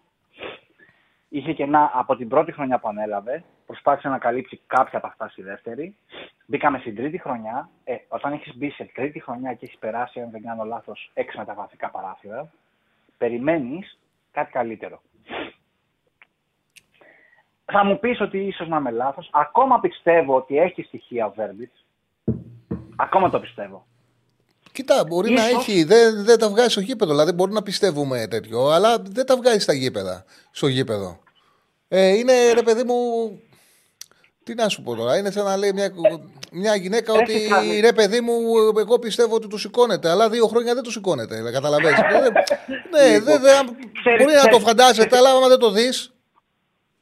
Ξέρεις τι μου κάνει εντύπωση; Επί, κάθε φορά που παίρνει ένα παίχτη μια ομάδα, πάω κατευθείαν να δω κάποια βίντεο. Στα βίντεο δεν προφανώς θα δεις τα καλύτερα στιγμιότητα, θα δεις τι παιχταράς που φαίνεται. Και κοιτάω όμως αυτό. Αυτό που είδα στα στρατιωτικά που είδα στο Βέρμπιτ, είδα πολύ καλές εκτελέσεις και με τα δύο πόδια έξω από το κουτί. Είδα πολύ καλή μετα, μετα, μετάβαση σε ανοιχτούς χώρους. Μπορούσε να, μπορεί να παίξει πίσω από τον επιθετικό αυτό που πολλοί λένε ότι μπορεί να παίξει ο Ιωαννίδης, που για μένα δεν είναι για να το παίξει ο Ιωαννίδης. Ο Ιωαννίδης είναι φορ. Μισό λεπτό, φίλε μου, σε διακόπτω για 10 δευτερόλεπτα μόνο να ευχαριστήσω τον φίλο τον Νικόλα Νικολαίδη για τα 2 και 49 ευρώ donate. Δεν έχει γράψει σχόλιο, απλά έκανε donate, έτσι ναι. Φιλαράκι μου πρέπει να είναι Α, ok. Okay. Okay. Συνέχισε, συνέχισε. Λοιπόν, αν εξαιρέσω, δηλαδή στο μυαλό μου η εικόνα, είναι πολλά που είναι να πούμε. Καταρχάς, για ποιο λόγο δώσαμε δύο συμβόλαια στον Πέρεθ, ο οποίος είναι ήδη 34 χρονών και φαίνεται από το, από το, από το σωματοδομέ και από το σκαρί του, έχοντας καταπονηθεί και για ένα χρόνο παίζοντας ασταμάτητα, γιατί δίνει συμβόλαιο σε έναν ποδοσφαίρι όπω ήταν τα 36 του. Δεν θυμάμαι το όνομά του τώρα, ήταν ένας αμυντικός σκάφο που παίζει στη, στη Λακορούνια, ο οποίος έπαιζε και σε 36 του και βγάζει μάτια. Ε, δεν έχει ο ίδιο καρύ ποδοσφαιρικά για να το κάνει ο συγκεκριμένος. Δεν ξέρω αν θυμάσαι κανένα, ένα μαυρούκο. Έναν, ε, Όχι τον Τζαλμίνια. Όχι τον Τζαλμίνια. Ένα... δεν είναι- όχι ο Τζα- μπράβο, τον ναι, Τζαλμίνια. ένας άλλος ήταν. ναι. Αλλά ήταν πάρα πολύ καλός. Το θυμάμαι, έπαιζε 36 χρονών, έπαιζε με τελικό Champions League και έβγαζε μάτια. Λοιπόν, η συνοχτάδα τέλος πάντων. Ε, Βλέπεις ότι ο συγκεκριμένος δεν είναι το ίδιο χάρη ποδοσφαίριστη. Δεν μπορεί να το κάνει αυτό το πράγμα. Είναι καλός για να τον έχεις σαν αναπληρωματικό αμυντικό χαρτ σε κάποια μάτια πρωταθλήματος που ο- η άλλη ομάδα θα παίζει ας πούμε, στο μισό γήπεδο και θε να ξεκλειδώσει με κάποια κάθετη. Ε, μέχρι εκεί είναι. Είναι εμφανέ αυτό το πράγμα. Εμφανέ από πέρυσι το, το- στο δεύτερο γύρο που είχε κατάρει τελείω και παραδέκο δεν, δεν, δεν τζούλαγε. Οφείλουμε να αναγνωρίσουμε στο, για το φετινό Παναθηναϊκό είναι τρομακτική η απώλεια του Μάγνουσον. Τρομακτική η απώλεια του Ναι, Μάγνουσον ναι. για το Παναθηναϊκό. Λοιπόν, έχω με δεδομένο ότι στην ουσία έπαιζε με ένα στόπερ της παλιάς εποχής του Παναθηναϊκού, απλά τον καλύτερο που είχε στην παλιά εποχή, το Σέγκεβελ, και με ένα στόπερ λίγο πιο σύγχρονο, ο οποίος είχε λήψεις, δεν ήταν τόσο σκληρός, ήταν λίγο πιο soft, είχε όμως στοιχεία που είναι σύγχρονου, σύγχρονου back. Γιατί είναι στοιχεία σύγχρονου back το να μπορείς να δώσεις ε, μπαλιά 30 μέτρων και να, να μπορέσεις να, να, να βοηθήσεις την ομάδα. Γιατί την έκανε και πιο γρήγορη την ομάδα ο Μάγνουσον. Αυτό το, το, το, που πολλοί κόσμοι δεν μπορεί να το καταλάβει. Ότι έκανε την ομάδα πολύ πιο γρήγορη. Ότι έδινε ένα εναλλακτικό πόλο στο να μπορέσει να πιθέρω χαμηλά η ομάδα. Όταν ο Πέρες θα κλεινότανε. Τέλος Μην το, πάντων, συ- μην το, είχε συζητά, τα καλά μην το του. συζητάς καθόλου. Καθόλου μην το συζητάς. Και κα- βοηθούσε πάρα πολύ και τα εξτρέμ γιατί τους πέρναγε τις μεγάλες πάσες στην πλάτη των back και τους βοηθούσε πάρα πολύ στο να παίρνουν την μπάλα πάνω στο τρέξιμό τους. Είναι μεγάλο πράγμα να παίρνει την μπάλα ο εξτρέμ πάνω στο τρέξιμό του. Και ειδικά να έχει πάσα που μπορεί να είναι στην πλάτη των back. Η μεγάλη πάσα έδινε αυτό. Έδινε τη δυνατότητα στον Αϊτόρ να τρέξει από τα αριστερά, να είναι ανοργάνωτη άμυνα και να την πάρει την μπάλα και να χτυπήσει την πλάτη της άμυνας. Ακριβώς. Μα Πράγματα είναι τα πολύ οποία δύσκολο. πολλοί το θεωρούν. Τα θεωρούν τον Ντονάτο λέει, ναι. Μπράβο, ρε φίλε, τον Ντονάτο λέει. Μπράβο, μπράβο, μπράβο, αυτό λέω. Ναι, ρε, στον Ντονάτο. Μπράβο, πού το Ε, θυμίσαι. ε, είναι, ήταν μεγάλη δουλειά. Μεγάλη δουλειά ε, το συγκεκριμένο και λείπει πάρα πολύ. Όπως λείπει βέβαια και το κόψιμο στις έντρες στα κόρνερ. Ε, Εννοείται. λείπει πάρα πολύ και επειδή ήταν ψηλό, νομίζαν ότι είναι εύκολο. Ε, και ο Γεβδά υψηλός είναι, το, η δεύτερη διαφορά μου. λοιπόν, λοιπόν τέλος πάντων, εκεί, α, αυτό που θέλω να πω γιατί έχω να πω και αρκετά. λοιπόν, να προχωρήσω. Ε, πουλάς, πουλάς Λοιπόν. με, το που βγει, με το που βγήκες, έχουμε γεμίσει donate. Σε διακόπτω, ευχαριστώ πάρα πολύ το Μάνο Παπ για τα 2 ευρώ donate. Λέει ο Μπρινιόλη γιατί δεν ανανεώνει, μήπως ξέρουμε. Ε, αυτό που γνωρίζω εγώ είναι ότι έχει μια πολύ καλή πρόταση στη Σαουδική Αραβία και το καλοκαίρι θα πάει εκεί. Θα δούμε. Λοιπόν, συνέχισε. Λοιπόν, ε, το θέμα λοιπόν είναι ότι ο, ο Παναθηναϊκός, ναι, βρήκε κάποιους καλούς παίχτε, έκανε όμως και πολλές άστοχες κινήσεις.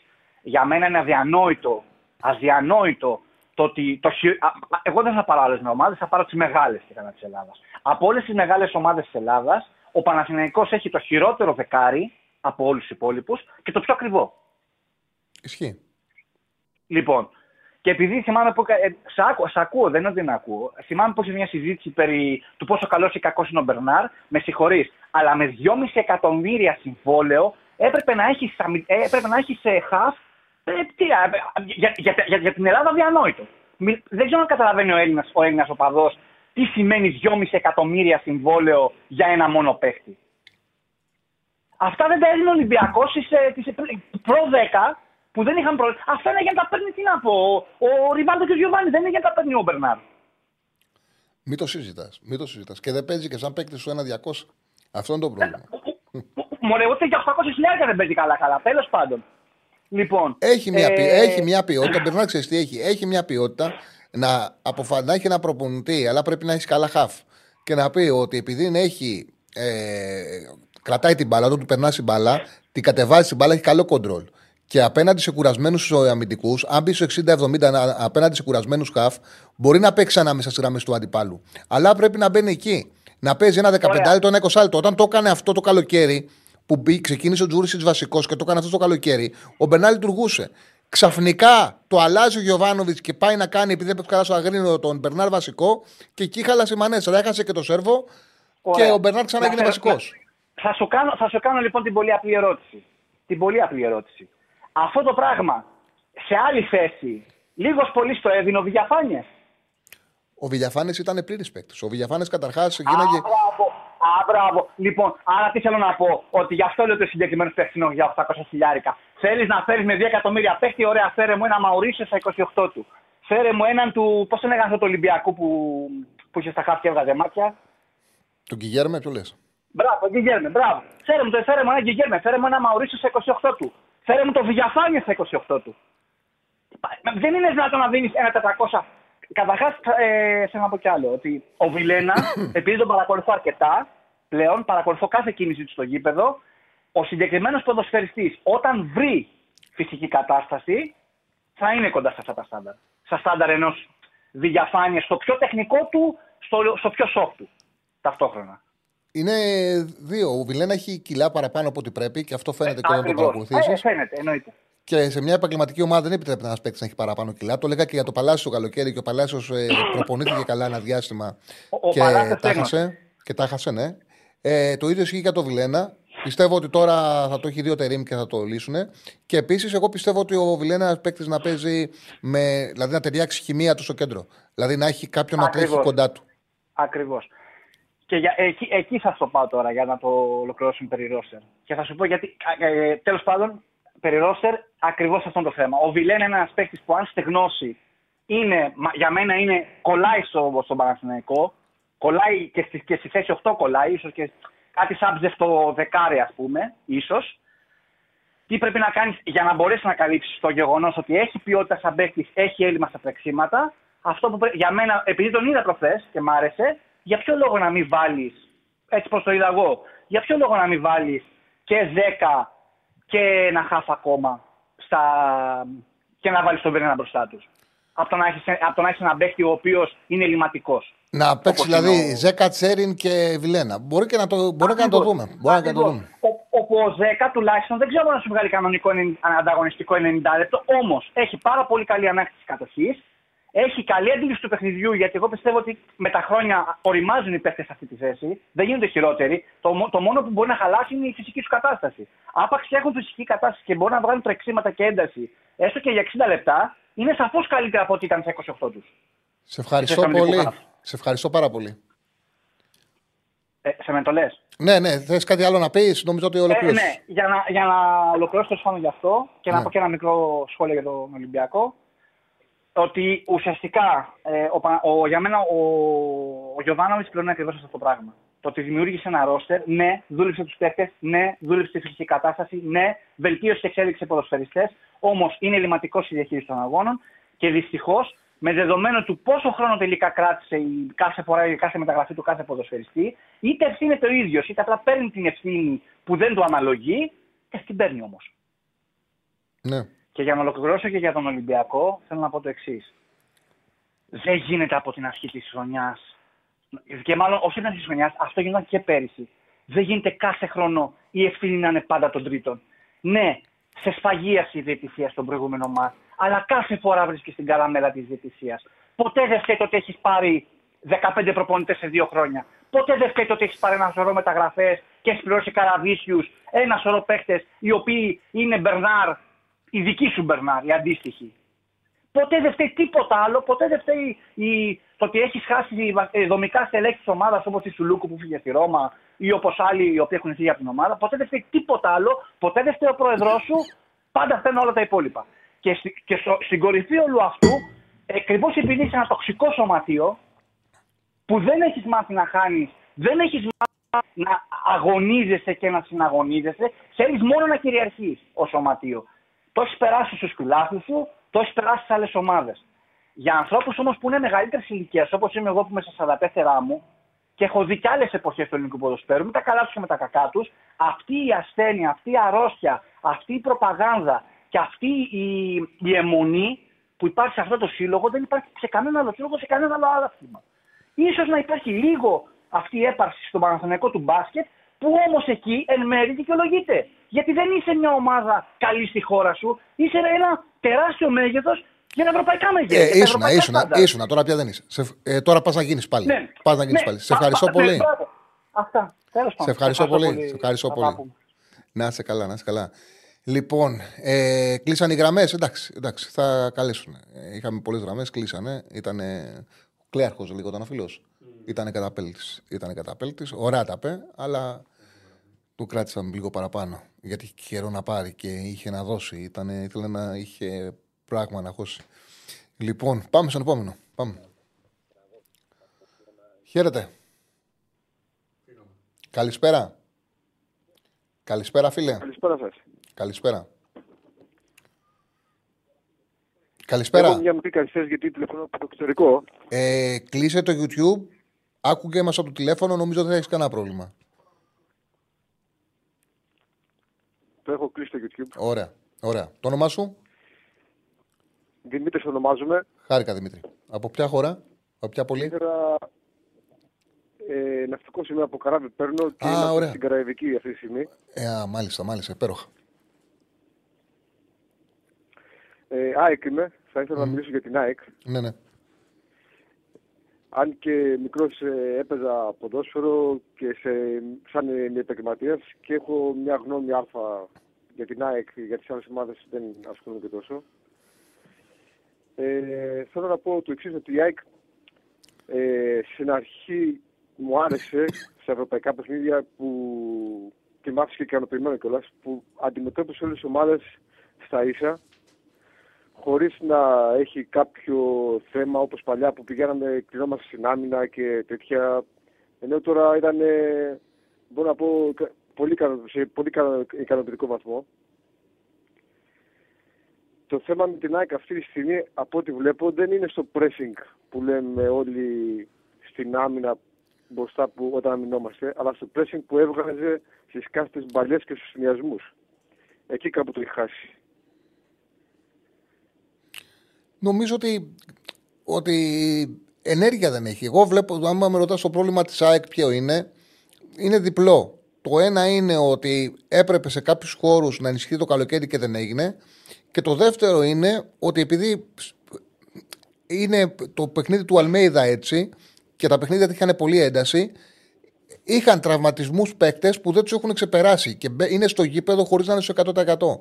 Εγώ αυτό βλέπω. Και άλλοι που δεν παίζουν καν, όπως ο Αρού- ο Ραούχο για παράδειγμα, που έδινε κάτι συγκεκριμένο το οποίο δεν το παίρνει τώρα. Δηλαδή το pressing που έκανε ο Αραούχο στα αμυντικά χαφ του αντιπάλου, δεν το βλέπεις τώρα που κάνει ένα παίκτη στην ΑΕΚ. Δεν μπορεί να το κάνει ο Τσούμπερ, δεν μπορεί να το κάνει ο Μάνταλος. Είναι κάτι το οποίο στο ποδόσφαιρο του Αλμέιδα έδινε πράγματα και δεν υπάρχει πλέον φέτος.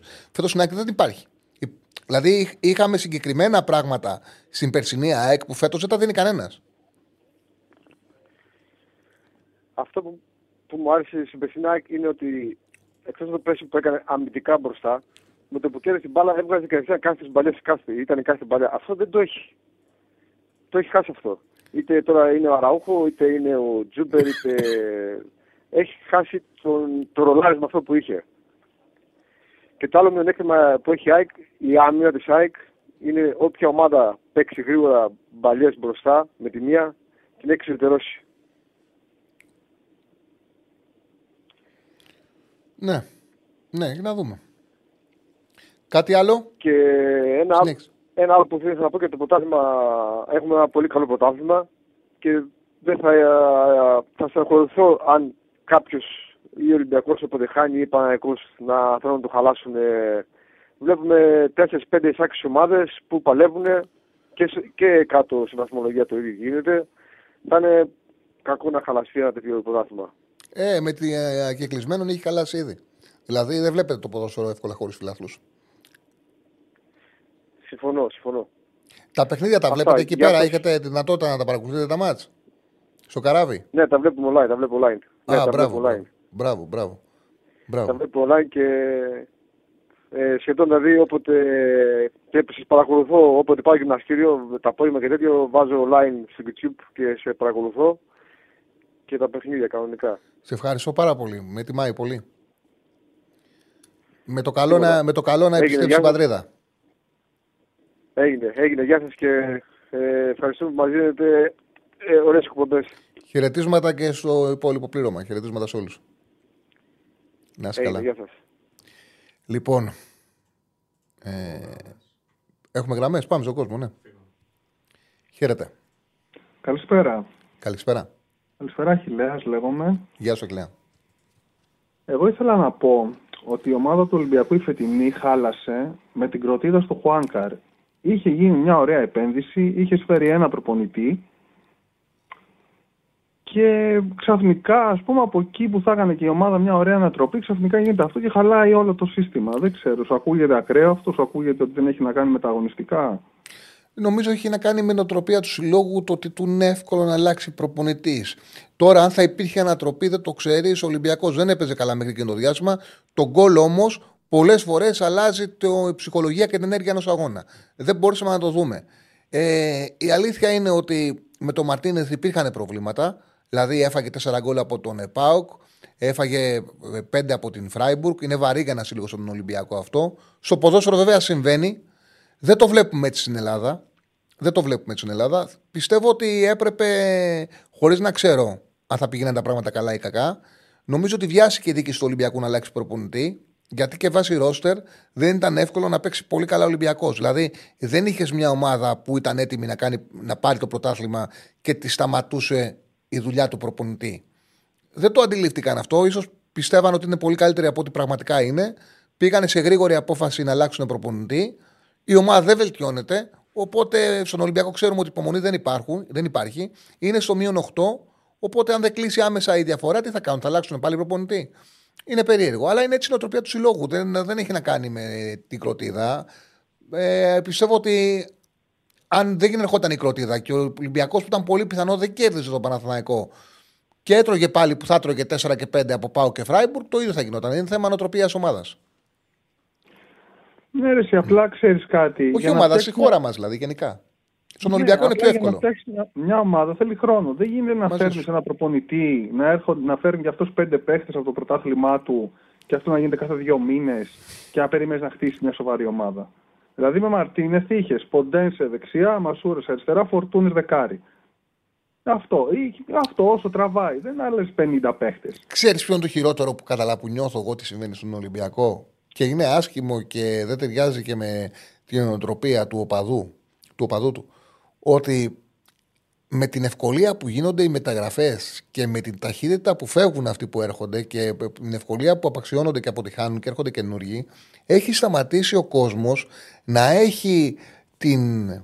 Πώς να το πω, την προσμονή, τη λαχτάρα, την, τη σάβλα, για να καταλάβετε τι εννοώ, να, ε, να δει το νέο παίχτη να μάθει ποιος είναι. Χάθηκε αυτό το ενδιαφέρον, αυτή η λαχτάρα, αυτή η τρέλα. Επειδή βλέπει ότι έρχονται πολλοί, έρχονται και περισσότεροι οι οποίοι είναι από συγκεκριμένα πρωταθλήματα, από συγκεκριμένες αγορές που δεν βγαίνουν κιόλας. Εύκολα ξαναφεύγουν και το επόμενος. Σταμάτησε να υπάρχει αυτή η λαχτάρα. Ποιος είναι αυτός που ήρθε, να τον δούμε, να κάνουμε. Δεν είναι, δηλαδή, και νομίζω ότι είναι άσχημο αυτό το οποίο έχει συμβεί. Πάνε και έρχονται, ναι. Εγώ ρίχνω πολλές ευθύνες για αυτό που λες που έχει συμβεί με τους παίκτες, ότι ο Ολυμπιακός έκανε κάποιες πολύ πετυχημένες πωλήσεις την τελευταία δεκαετία και έγινε έτσι ένα κλαμπ ε, που πουλάει παίκτες, ρε παιδί μου. Selling club λένε, ναι. Selling club έγινε. έγινε. Οι μεγαλύτερες πωλήσεις είναι Ελλήνων παιχτών, αλλά σου λέω και Ποντένσε και Ρέατσου. Ξέρω εγώ, έστειλε παίχτη 6 εκατομμύρια τώρα πόσα πήρε. Και επειδή υπάρχει όλο αυτό στον Ολυμπιακό που δεν υπήρχε στις άλλες ομάδες, δεν έχει πουλήσει τώρα η ΑΕΚ παίχτη 20 εκατομμύρια. Ποτέ. Όχι. Ούτε το πάω. Και επειδή έγινε αυτό, είναι πολύ, ξέρεις, να μπει κάποιος να παίξει ε, μέσα εντεκάδα πρέπει να έχεις και τα κονέ. Πρέπει να ξέρεις και μπάλα, πρέπει να έχεις και τα κονέ. Νομίζω αυτό εκεί χαλάει το όλο πράγμα και δεν αφήνουν κάποιον να δουλέψει. Ναι. ναι. Και κάτι άλλο τελευταία, ήθελα να σε ρωτήσω στο 4,5 ο Πάοκ να πάρει το πρωτάθλημα, πώς φαίνεται. Μου φαίνεται πολύ καλό. Νομίζω αυτός θα το πάρει και αξίζει. Μου φαίνεται Κοίταξε. Μια καλή. Δεν ξέρω αν θα το πάρει στο τέλος ή θα συμβεί, αλλά δεν δικαιολογείται με την εικόνα που έχουν οι ομάδες να δίνεται τρίτο φαβορή ο Πάοκ. Η εικόνα του είναι και να είναι πρώτο φαβορή. Δηλαδή η εκτίμηση είναι ότι αυτή τη στιγμή το καλύτερο ποδόσφαιρο σε καλύτερη κατάσταση είναι ο Πάοκ. Ο Στέφανος σωστά λέει ότι πριν από λίγο καιρό ήταν 7. Ε, πριν από δύο μήνες ήταν και 12-13 σε λαθασμένε εντελώς αποδόσεις. Ναι, Εμείς το λέγαμε. Ακόμα και σήμερα όμως το να είναι τρίτο φαβορή ο Πάοκ είναι παράλογο. Δεν είναι, με εικόνα του είναι για να είναι πρώτο φαβορή. Ή μαζί με την ΑΕΚ για παράδειγμα. Ναι, αυτό που λες, δηλαδή τι 4,5 δε παιδιά, τρία βάλτε το, για ποιο λόγο. Και η Λίβερπουλ πώς την κόβει, θα πάρει το πρωτάθλημα, εγώ νομίζω θα το πάρει. Κοίταξε, καλύτερο να έχουν μεγάλες τιμές. Δηλαδή, μην λέμε στις εταιρείες να κατεβάζουν σημαίε, να τις ανεβάσουν. ναι, εντάξει, έχει δίκιο. Απλά λέμε για το πάλι. Ναι, οκ, ναι, ναι, ναι. Η Λίβερπουλ, άμα με ρώταγες, ξέρεις, όλα έχουν μια δυναμική. Αυτό που έβλεπα πριν 15-20 μέρες είναι ότι η Λίβερπουλ δεν είναι καλά, δεν παίζει καλά, αλλά είναι ψηλά. Έπαιξε εκπληκτικά με την Newcastle. αν μείνεις σε αυτό το επίπεδο, θα εξαργυρώσει ότι ήταν πρώτο-δεύτερη ενώ δεν, ε, δεν έκανε ξεχωριστή χρονιά. Έχει να δώσει παραπάνω πράγματα. Δεν είναι. Ε, Φέτος το πρωτάθλημα της Πρέμιερ είναι πολύ ανταγωνιστικό επειδή είναι έπεσε στο επίπεδο της City. Ανέβηκε λίγο η Arsenal, οι υπόλοιποι δεν έχουν ανέβει. Δεν είναι ότι βλέπουμε καλό ποδόσφαιρο, βλέπουμε ότι δεν υπάρχει η σούπερ ομάδα. Αυτό έχει αλλάξει στη φετινή Πρέμιερ. Δεν υπάρχει σούπερ ομάδα, οπότε είναι ανταγωνιστικό το πρωτάθλημα.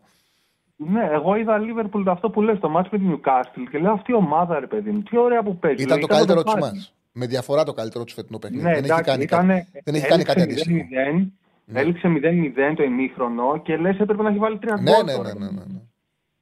Οπότε αυτή η διάδα, ο Πάοκ Λίβερπουλ, ε, πιστεύω είναι για ένα ωραίο τέτοιο. Σε ευχαριστώ πολύ. Και εγώ, γεια σου. Σε ευχαριστώ πολύ, φίλε μου. Λοιπόν, έχουμε full. Πάμε, πάμε στον επόμενο. Ωραία. Χαίρετε. Καλησπέρα. Καλησπέρα. Καλησπέρα, φίλε. Γεια σου, Τσάρλι. Ακούμε. Καθαρά. Ε, Νίκος είμαι, Παναθηναϊκός. Αρχικά να πω, ρε παιδιά, τι είναι αυτό το, αυτό το τραγούδι στην αναμονή. Νομίζω ότι ήμουν στον Μπάκμαν. Δεν ξέρω τι, αν το βάζετε εσείς, αν μπαίνει μόνο του. Δεν ξέρω. Ξέρει το τραγούδι μπαίνει σε αναμονή. Δεύτερον, Ένα τραγουδάκι. Τι, μια μελωδία είναι. Να με ρωτάει. Οκ. Για λέγε. Τέλος πάντων, εντάξει, εντάξει. Ναι. Δεν σου, σου άρεσε ή δεν σου άρεσε; Ε, ε, όχι, με τρέλα να σου πω, το είχα κλείσει και περίμενα να βγω. Ε, δεν σου άρεσε οπότε. Για λέγε. Ναι, ναι. Λοιπόν, πρώτη φορά να σου πω είδα ματς του Παναθηναϊκού και δεν το χάρηκα καθόλου. Δηλαδή, βάλαμε ρε παιδί μου γκολ, ισοφαρίσαμε και ήταν, είτε έγινε είτε δεν έγινε, μου ήταν το ίδιο. Δηλαδή, δεν ξέρω, επειδή δεν παίζανε καλά, επειδή δεν είχε κόσμο, δεν ξέρω ρε παιδί μου τι έγινε, αλλά ήταν, ήταν χάλια τέλος πάντων. Σούπα που το λένε και πολλοί. Ε, δεν είναι εύκολο να βλέπεις χωρίς κόσμο παιχνίδι. Δεν είναι εύκολο. Δεν, μπορείς να μπει, δεν είναι εύκολο να μπεις στο πνεύμα. Τώρα η αλήθεια είναι ότι στο δεύτερο μήχρονο ο Παναγικός έδειξε μια βελτίωση, αλλά το ποδόσφαιρο που έπαιξε ήταν πολύ χαμηλό επίπεδο. Γενικά αυτό που είδαμε ήταν πολύ χαμηλό επίπεδο. Ήταν πολύ. Τέλος πάντων, από ό,τι βλέπω και από ό,τι διάβασα για στόπερ, περιμένουν να υπογράψει ο Μπονούτσι στη Φενέρ για να αφήσουν τον Ακαϊντίν. Και από εκεί και πέρα βγήκε και ότι είναι πολύ κοντά και σε άλλον έναν Βραζιλιάνο. Χούγκο νομίζω παίζει στη Βραζιλία Λένε ότι τον έκλεισαν Τερίμ. Τώρα κατά πόσο ισχύει, από εκεί που το διάβασα το εμπιστεύομαι εγώ, αλλά για να δούμε. Θα φέρει σε μία μέρα δύο στόπερ. Από το φίλο μου το Λάμπρο το διάβασες; Όχι, όχι. Α, οκ. Γιατί το είχε ανεβάσει και ο. Κάπου το ανέβασε και ο Λογοκαραγκάνη. Θα δούμε. Δεν ξέρω ποιος το ανέβασε πρώτος, αλλά από εκεί που το Ναι. Για διάβασα. τον- τέλος ο, πάντων, Βι- ξέρω ο ότι- Βίκτορ Ουγκό λέει 1,87 Μπράβο, αυτό είναι. της ε, Μπαία. 32 χρονών. Φαίνεται νομίζω. ότι είναι λέει, ψηλά στη λίστα του Παναθηναϊκού για αριστερό πόδαρο στόπερ. Έχει παίξει 60 παιχνίδια σε Τουρκία, σε Τράμπζο Σπορ και Βραζιλία. Το έχει ανεβάσει τώρα ο, ο Καραγκάνη. Ε, Και πήρε και το πρωτάθλημα με την Τρabzonspor, νομίζω ήταν εκείνη τη χρονιά. θα Θα να το- δούμε. αν προχωρήσει, θα το μελετήσουμε το παίχτη, θα αναφέρουμε όλα τα, όλα τα στοιχεία του. Θα δούμε. Τε- ε, Ο Παναθηναϊκός θα πάρει δύο στόπερ. Οι μεταγραφές πρέπει να τρέξουν. Ο Τερήμ με, την, με τον τρόπο που διαχειρίζεται την ομάδα φωνάζει ότι θέλει στόπερ. Νομίζω ότι θέλει δύο στόπερ δείχνει ότι και την απογοήτευσή του για τον Σέγκεφελτ. Και ίσως και την ανάγκη του να ξαναδεί τον Αράου στο 6. Που εγώ το ξαναλέω, ο Όχι Αράου μόνο παίζει, το Σέγκεφελτ. παίζει εκπληκτικά στη θέση της- του στόπερ ο Αράου. Παίζει εκπληκτικά. Αν δεν, Ναι, αλλά υπήρχε επειδή- αράο, αν δεν υπήρχε αράο, ο Παναθηναϊκός θα τρώγε 3-4 τερατέτ σε κάθε παιχνίδι καθαρά. Έχει κόβει τα πάντα. Επίσης όμως, αν ο Πέρεθ έπαιζε καλά, δεν θα σκεφτόταν να πάρει στόπερ, μπορεί να σκεφτόταν να πάρει εξάρι. Να μείνει ο Αράο πίσω. Αλλά έτσι όπως παίζει ο Πέρεθ, Δεν διαφωνώ. σκέφτεται ότι καλύτερα να πάρει δύο στόπερ να στείλει τον Αράο μπροστά. Έτσι είναι. Συμφωνώ. Ε, από εκεί και πέρα είχα σοκαριστεί λίγο όταν είδα και τον Κότσιρα να έρχεται στο κέντρο. Η αλήθεια είναι ότι στην αρχή φαινόταν ότι το παιδί δεν ήξερε τι πρέπει να κάνει. Άμα έβλεπες στι αρχές ήταν όλο δεξιά. Εντάξει, δεν τον έβαλε για να δημιουργήσει. Ανασταλτικά τον έβαλε, αλλά και πάλι φαινόταν ότι ήταν χαμένος. Κατά κάποιο τρόπο βγήκε, αλλά δεν νομίζω ότι θα ξαναχρησιμο... Δηλαδή δεν νομίζω να ξεκινήσει ξανά μάτς με τον Κότσιρα. Ε, στην εντάξει, εξάδα. νομίζω ότι αν είναι να επιλέξει να μην παίξει ο Πέρε, θα παίξει ο Ζέκα στη θέση 6. Τώρα από εκεί και πέρα το Ναι, ξαναλέω ότι. όταν έχεις και το Ζέκα, ναι. Ναι, ότι παίζει διαφορετικά ο, ο Τερήμ θέλει το εξάρι του πολύ κοντά στο σόπαρ και δεν είναι τόσο πολύ του κτισίματο από χαμηλά. Ακούσαμε κιόλας ε, τον Τερήμ σε μια πε- περίπτωση πήγε να κάνει λάθος ο Λοντίγκιν, του φώναξε ότι «Μη- άμα δεν έχεις πάσα, δώσει την μπάλα στον, ε, πέτα την μπάλα μεγα- μεγάλη για τον Σεντερφόρ σου. Και κάτι τελευταίο, αυτό που βλέπω είναι ότι από το να ξέρεις, να δείξει αιμονή επειδή κάποιος έχει μεγάλο συμβόλαιο που δεν νομίζω τον νοιάζει αυτό, θα βάλει και πιτσιρικάδες μέσα από, το, από την Ακαδημία. Θεωρώ, ας πούμε, ότι άμα δει π.χ. και δεν πάρει παίχτη, ότι ξέρεις κάτι, ο, ο Μλαντένοβιτ με το Χου- Χουάνκαρ δεν τραβάνε αριστερά. Το Φικάι θα τον βάλει. Δηλαδή, προτιμότερο να βάλει ένα παίχτη να κάνει δύο λάθη, παρόλο που είναι έτσι, θεωρώ ότι θα βάλει και δύο-τρεις μικρούς να παίξουν. Ξέρεις το σημαντικό, ο Τερήμ έχει το εξής. Ο Τερήμ δεν είναι ένα προπονητή ο οποίος έχει ανασφάλεια. Δεν είναι ένα προπονητή όπου Α, μπράβο. φτιάχνει τώρα την καριέρα του και σου λέει: Άμα γίνει καμία στραβή, τι θα γίνω. Ο Τερήμ είναι ένας άνθρωπος ο οποίος είναι μύθος στη χώρα του. Έχει πάρει ε, α- πάρα πολλούς τίτλους. Ε, δούλευε τα τελευταία χρόνια είτε στην Καλτά Σαράι είτε στην Εθνική Τουρκίας. Δηλαδή είχε ε, στην κρέμα της ε, Τουρκίας είχε την Καλατά, την Τουρκία, την, ε, τους πήγαινε να αλλάξει. Οπότε είναι 70 χρονών, οπότε σου λέει στον Παναθηναϊκό μόνο κέρδος μπορεί να έχει. Οποιαδήποτε λοιπόν, ε, οποιαδήποτε σκέψη έχει, την κάνει. Την εμφανίζει. Δεν, είναι- δεν είναι φοβάται. Δηλαδή είπε, είδε ότι δεν πάει καλά ο Πέρεθ και είχε κάνει τέσσερι καλές φάσεις ο Κότσιρας. Έλα, Κότσιρα, παίξει εσύ εξάρι. Δεν παίζει καλά, θα τον βγάλω έξω. Θα σε βγάλω έξω. Α μην έχω, Α, θα εντάξει. βάλω δεξιμπάκ. Θα δει νεαρό παίκτη, θα τον βάλει να παίξει. Δεν υπάρχει αυτό το η κολοσιεργία. Το ζητούμενο είναι το άλλο. Για... Θεωρώ ότι στη διαχείριση και στη τακτική ο Τερήμ είναι πολύ, πολλά χρόνια μπροστά από τον ε, Γιωβάνοβιτς. Δεν έχουν σχέση. Στη τακτική και στη διαχείριση. Ο Γιωβάνοβιτς όμως είχε το εξής καλό. Δούλευε πολύ στι προπονήσεις, ήταν νοικοκύρης και ήξερες ότι η ομάδα ήταν καλά. Ότι οι παίκτες ήταν καλά.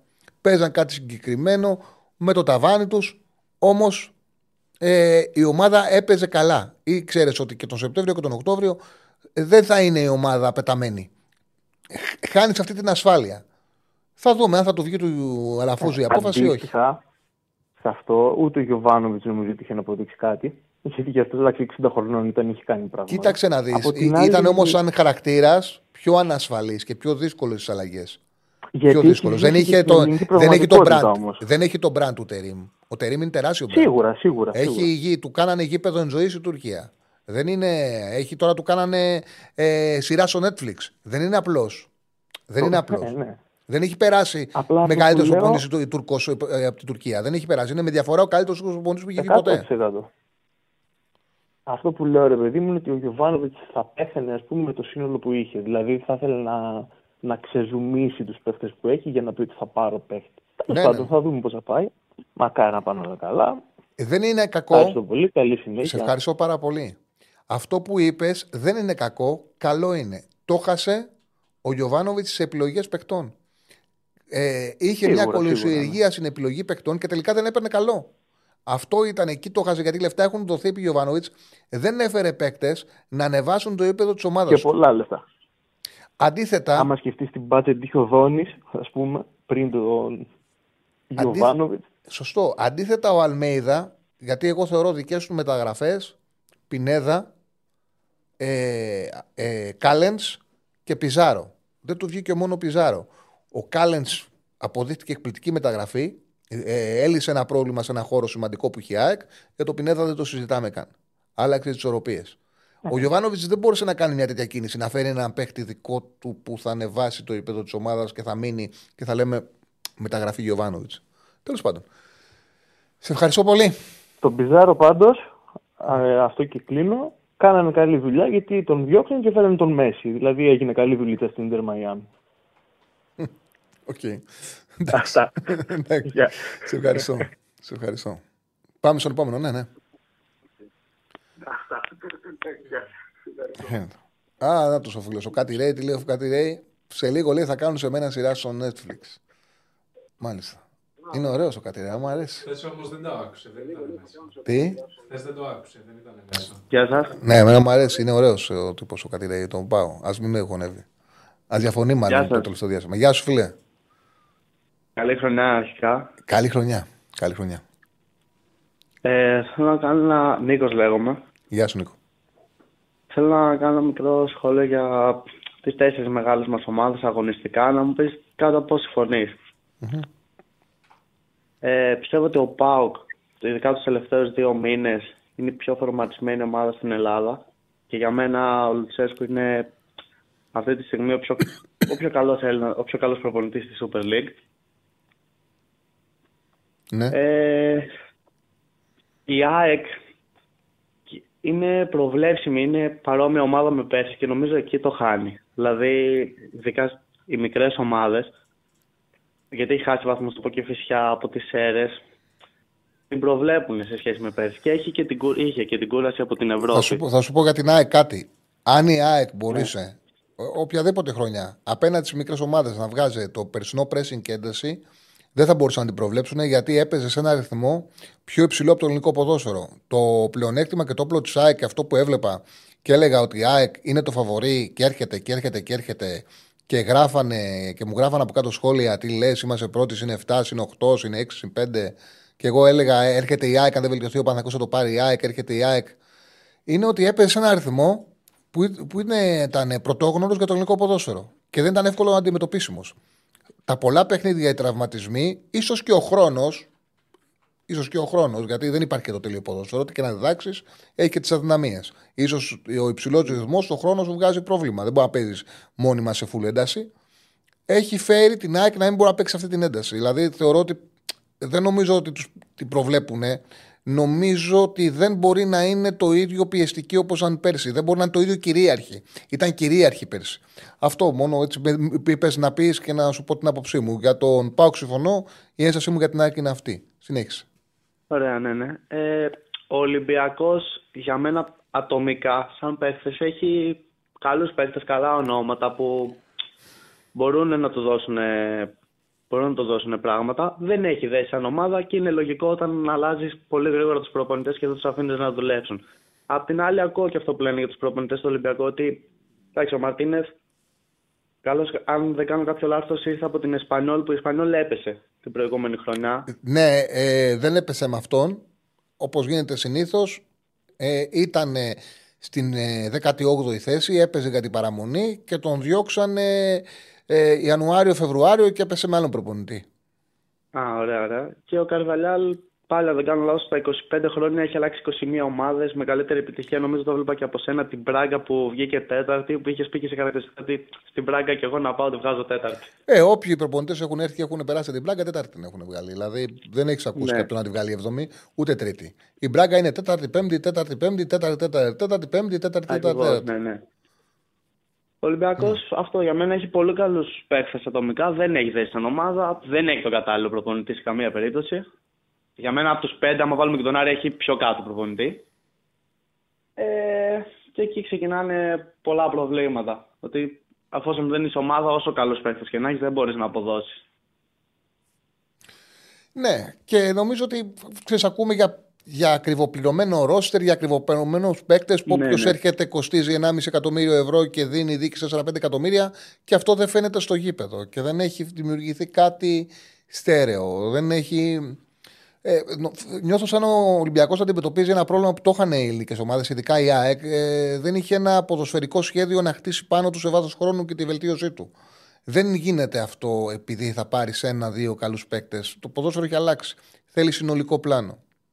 Αυτό, αυτό, ναι. Και για τον Παναθηναϊκό, όσο τον έχω παρακολουθήσει, ε, συνδυάζει λίγο τα στοιχεία όλων των ομάδων, και τα θετικά και τα αρνητικά. Στο οποίο δεν ξέρω πού μπορεί να του βγει. Αναλόγως τι θα κάνουν και άλλοι, μπορεί να το πάρει το πρωτάθλημα, μπορεί και όχι.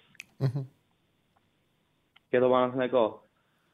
Ε, εντάξει, από την άλλη, νομίζω ότι και οι τέσσερις ομάδες μπορούν να το διεκδικήσουν. Ο Ολυμπιακός έχει μείνει λίγο πίσω. Τώρα δίκαια άδικα και τον καθέναν αυτό ό,τι, ό,τι βλέπει.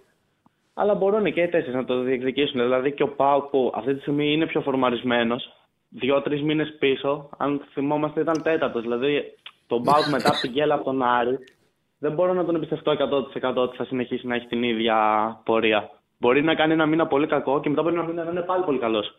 Αυτό μου βγάζει λίγο Πάου μερικές φορές. Ε, ναι, γιατί είναι μια ομάδα αριθμού, είναι και μια ομάδα νεανική, δεν πρέπει να το ξεχνάμε αυτό. Θα το δούμε. Ε, Γι' αυτό έχει και ενδιαφέρον κιόλας. Γι' αυτό έχει και ενδιαφέρον. Δεν νομίζω βέβαια ότι κανένας μπορεί να είναι σίγουρος για το πώς θα είναι οι ομάδες το Μάρτιο που θα ξεκινήσουν τα playoff. Ναι. Είναι ποδοσφαιρικά ο χρόνος είναι μεγάλος.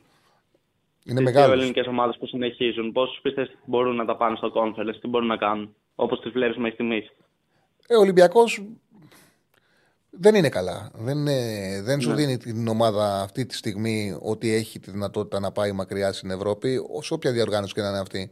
Ο, ο Πάοκ έχει το, τη ζωντάνια, έχει το θάρρος, έχει. Ε, δεν ξέρω άμα την απορροφήσει το γεγονός ότι μπορεί να πάρει το πρωτάθλημα Ελλάδος, ότι θα κάνει πρωταθλητισμό. Θα δούμε, Ναι, έχουμε για ακόμα τον ένα μήνα Ολυμπιακό. για να πάνε. Για να Για φτάσουν. τον Ολυμπιακό Τσάλι, κάτι τελευταίο για να κλείσουμε. Ε, σε πολλές συζητήσεις που έχω κάνει, μου λένε ότι μπορεί να παίξει καλά στην Ευρώπη για να δω ατομικά οι παίχτε, γιατί θέλουν να τους δούνε και να φύγουν ίσως. Τύπου Ρόντινε, η Έζε, τέτοιους στυλ παίχτες. Εντάξει, σίγουρα έχει πρόβλημα στα στόπερ, αλλά κατά τα άλλα ότι μπορούν, όσο μπορούν δηλαδή να σταθούν, να, δείξ- να δείξουν πιο καλή εικόνα από το πρωτάθλημα και το κύπελο. Στοχευμένα. Σε ευχαριστώ. Συμφωνείς με αυτό. Εντάξει, πάντα η Ευρώπη είναι κίνητρο και ειδικά τα νοκάουτ ε, παιχνίδια μετά, την, ε, ε, μετά τα Χριστούγεννα που ξέρεις ε, είναι σημαντικά παίζουν το ρόλο Ναι. τους ασφαλώς. Η, η Ευρώπη πάντα είναι κίνητρο για τους ποδοσφαιριστές για όλες τις ομάδες. Είναι κίνητρο. Σου ανεβάζει μια ενέργεια, σου ανεβάζει τη τιμή. Ε, εντάξει. Σε ευχαριστώ πάρα πολύ. Καλή συνέχεια, γεια σας. Να είσαι καλά, φίλε μου, να είσαι καλά. Για το φίλο που λέει για τον Κάλεντς ότι έχω, έχω άδικο και λέει ότι σε πολλά πάτια ήταν τραυματίας. Ο Κάλεντ δεν έκανε προετοιμασία, ο Κάλεντ ήρθε Σεπτέμβριο. Ο Κάλεντ ήταν μια μεταγραφή τελευταίας στιγμής και όμως είναι ένας παίκτης όπου συνδυάζει ύψος, δύναμη, ταχύτητα. Ε, είναι καλή με, με μεταγραφή. Είναι καλός ποδοσφαιριστής. Ναι, μου το ξαναστέλνει. Έχει ζητήσει αλλαγή στα 6-7-10 μάτς. Ε, δεν μίλησε για τη φυσική του κατάσταση. Αυτό που είπα είναι ότι είναι ένας κεντρικός αμυντικός, ξαναλέω, έχει ύψος, δύναμη, ταχύτητα. Είναι καλός παίκτης. Είναι πραγματικά καλός. Οπότε, αν είναι καλά ο Κάλεν, είναι ο καλύτερος όπερ τσάικ εκτός από την προσωπικότητα που βγάζει ο Βίντα, που είναι ένα αδιαφυσβήτητη. Είναι καλό κεντρικό αμυντικός, παρότι είχε μια πολύ λαθασμένη αντίδραση με τον Ναβάρο που την ανέλησε κιόλας. Ε,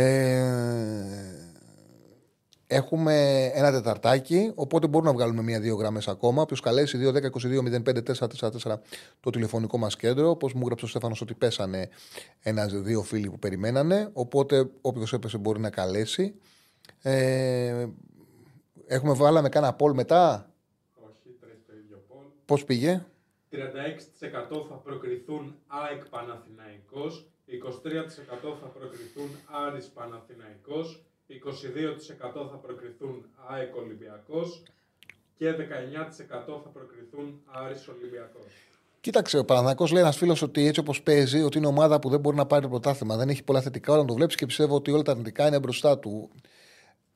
Αυτός είναι ο λόγος. Πολλοί φίλοι που μπορώ να κατανοήσω την απόφαση του Αλαφούζου να αλλάξει προπονητή. Ότι ήθελε πολλές αλλαγές γιατί είναι πραγματικότητα αυτό, αυτή η ομάδα για να διεκδικήσει το πρωτάθλημα. Και για τον Αλαφούζο είναι πολύ σημαντικό από τη στιγμή που χάθηκε το περσινό πρωτάθλημα να κατακτηθεί αυτό. Ε, αν είχε.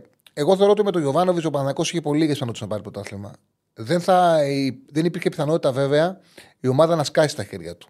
Δηλαδή, εγώ θα τον έλεγα τον Παναγιώ δεύτερο, τρίτο εκεί κοντά. Ε, τώρα με την ε, απόφαση να αλλάξει προπονητής, υπάρχει πιθανότητα, επειδή θα γίνουν περισσότερες αλλαγές, αν βγουν οι παίκτες που θα πάρει ο Τερήμ, δέσει το Τερήμ με την ομάδα, βοηθήσεις και η διαχείρισή του, ο Παναθηναϊκός να είναι καλά το Μάρτιο, να είναι κοντά και επειδή θα φέρει προσωπικότητες, αν λέω φέρει, επειδή θα αλλάξει το ρόσερ, να διεκδικήσει το πρωτάθλημα. Ασφαλώς αυξάνονται και οι πιθανότητες να σκάσει η ομάδα κάτι το οποίο δεν θα γινόταν με τον Γιωβάνοβιτς και να έρθει τέταρτος. Δηλαδή, εγώ στο μυαλό μου, ποτέ δεν μπορώ να σας πω στο ποδόσφαιρο, λέω πώς αξιολογώ.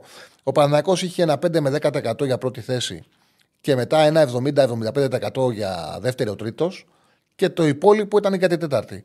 Τώρα αυξάνεται 10% οι πιθανότητες για να έρθει πρώτος, αυξάνεται οι πιθανότητες να έρθει τέταρτος και μπορεί να μην έρθει δεύτερος τρίτος. Δηλαδή έχει ε, αύξησε το ταβάνι του και το πάτωμά του ο Παναθηναϊκός με αυτή την επιλογή και θα δούμε πώ θα βγει. Ε, σίγουρα πάντως, σίγουρα αυτή η ομάδα πρωτάθλημα δεν μπορεί να πάρει. Χρειάζεται μεταγραφές. Χρειάζεται προσωπικότητες. Λείπουν από την ομάδα προσωπικότητες. Λείπουν νικητές. Γι' αυτό το λόγο έλεγα εγώ. Και το ήξερα κιόλας ότι ο Αλαφούζος ήθελε τον Μπακασέτα και συμφωνούσε ο Κοτερήμ. Φαίνεται ότι ο Μπακασέτας προτιμά την Πεσίκτα, προτιμά τη συνεργασία με τον Σάντος. Θα το δούμε αυτό. Ε, απομακρύνεται πάντως τον Παναθηναϊκό. Ε, λείπουν από τον Παναθηναϊκό προσωπικότητες. Λείπουν παίκτες νικητές. Ε, αυτό το οποίο υπήρξε και εδώ εκεί έχει ευθύνη και όχι μόνο ο Γιωβάνοβιτς, γιατί δεν πρέπει ο Παναναναϊκό να επαφίεται μόνος στον προπονητή και η διοίκηση ε, που είναι ανοργάνωτη. Δηλαδή έχασε. Ευχαριστώ τον φίλο τον Νίκο Νικολαίδη για το νέο του 5,99 ευρώ. Η ΑΕΚ είναι πολύ χειρότερη φέτος. Δεν ήταν χειρότερη σε κανένα ντέρμπι και μόνο με τον Όφη άξιζε και έχασε.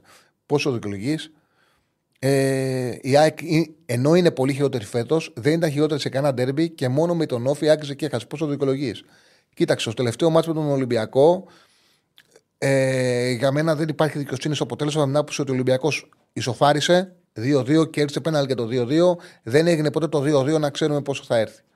Με το Παναθανικό έκανε ένα σπουδαίο παιχνίδι, ήταν πολύ καλύτερο για το Παναθανικό. Ήταν το καλύτερο τους διάστημα μετά το μάτσο με την Brighton. Κέρδισε δίκαιη, δίκαια.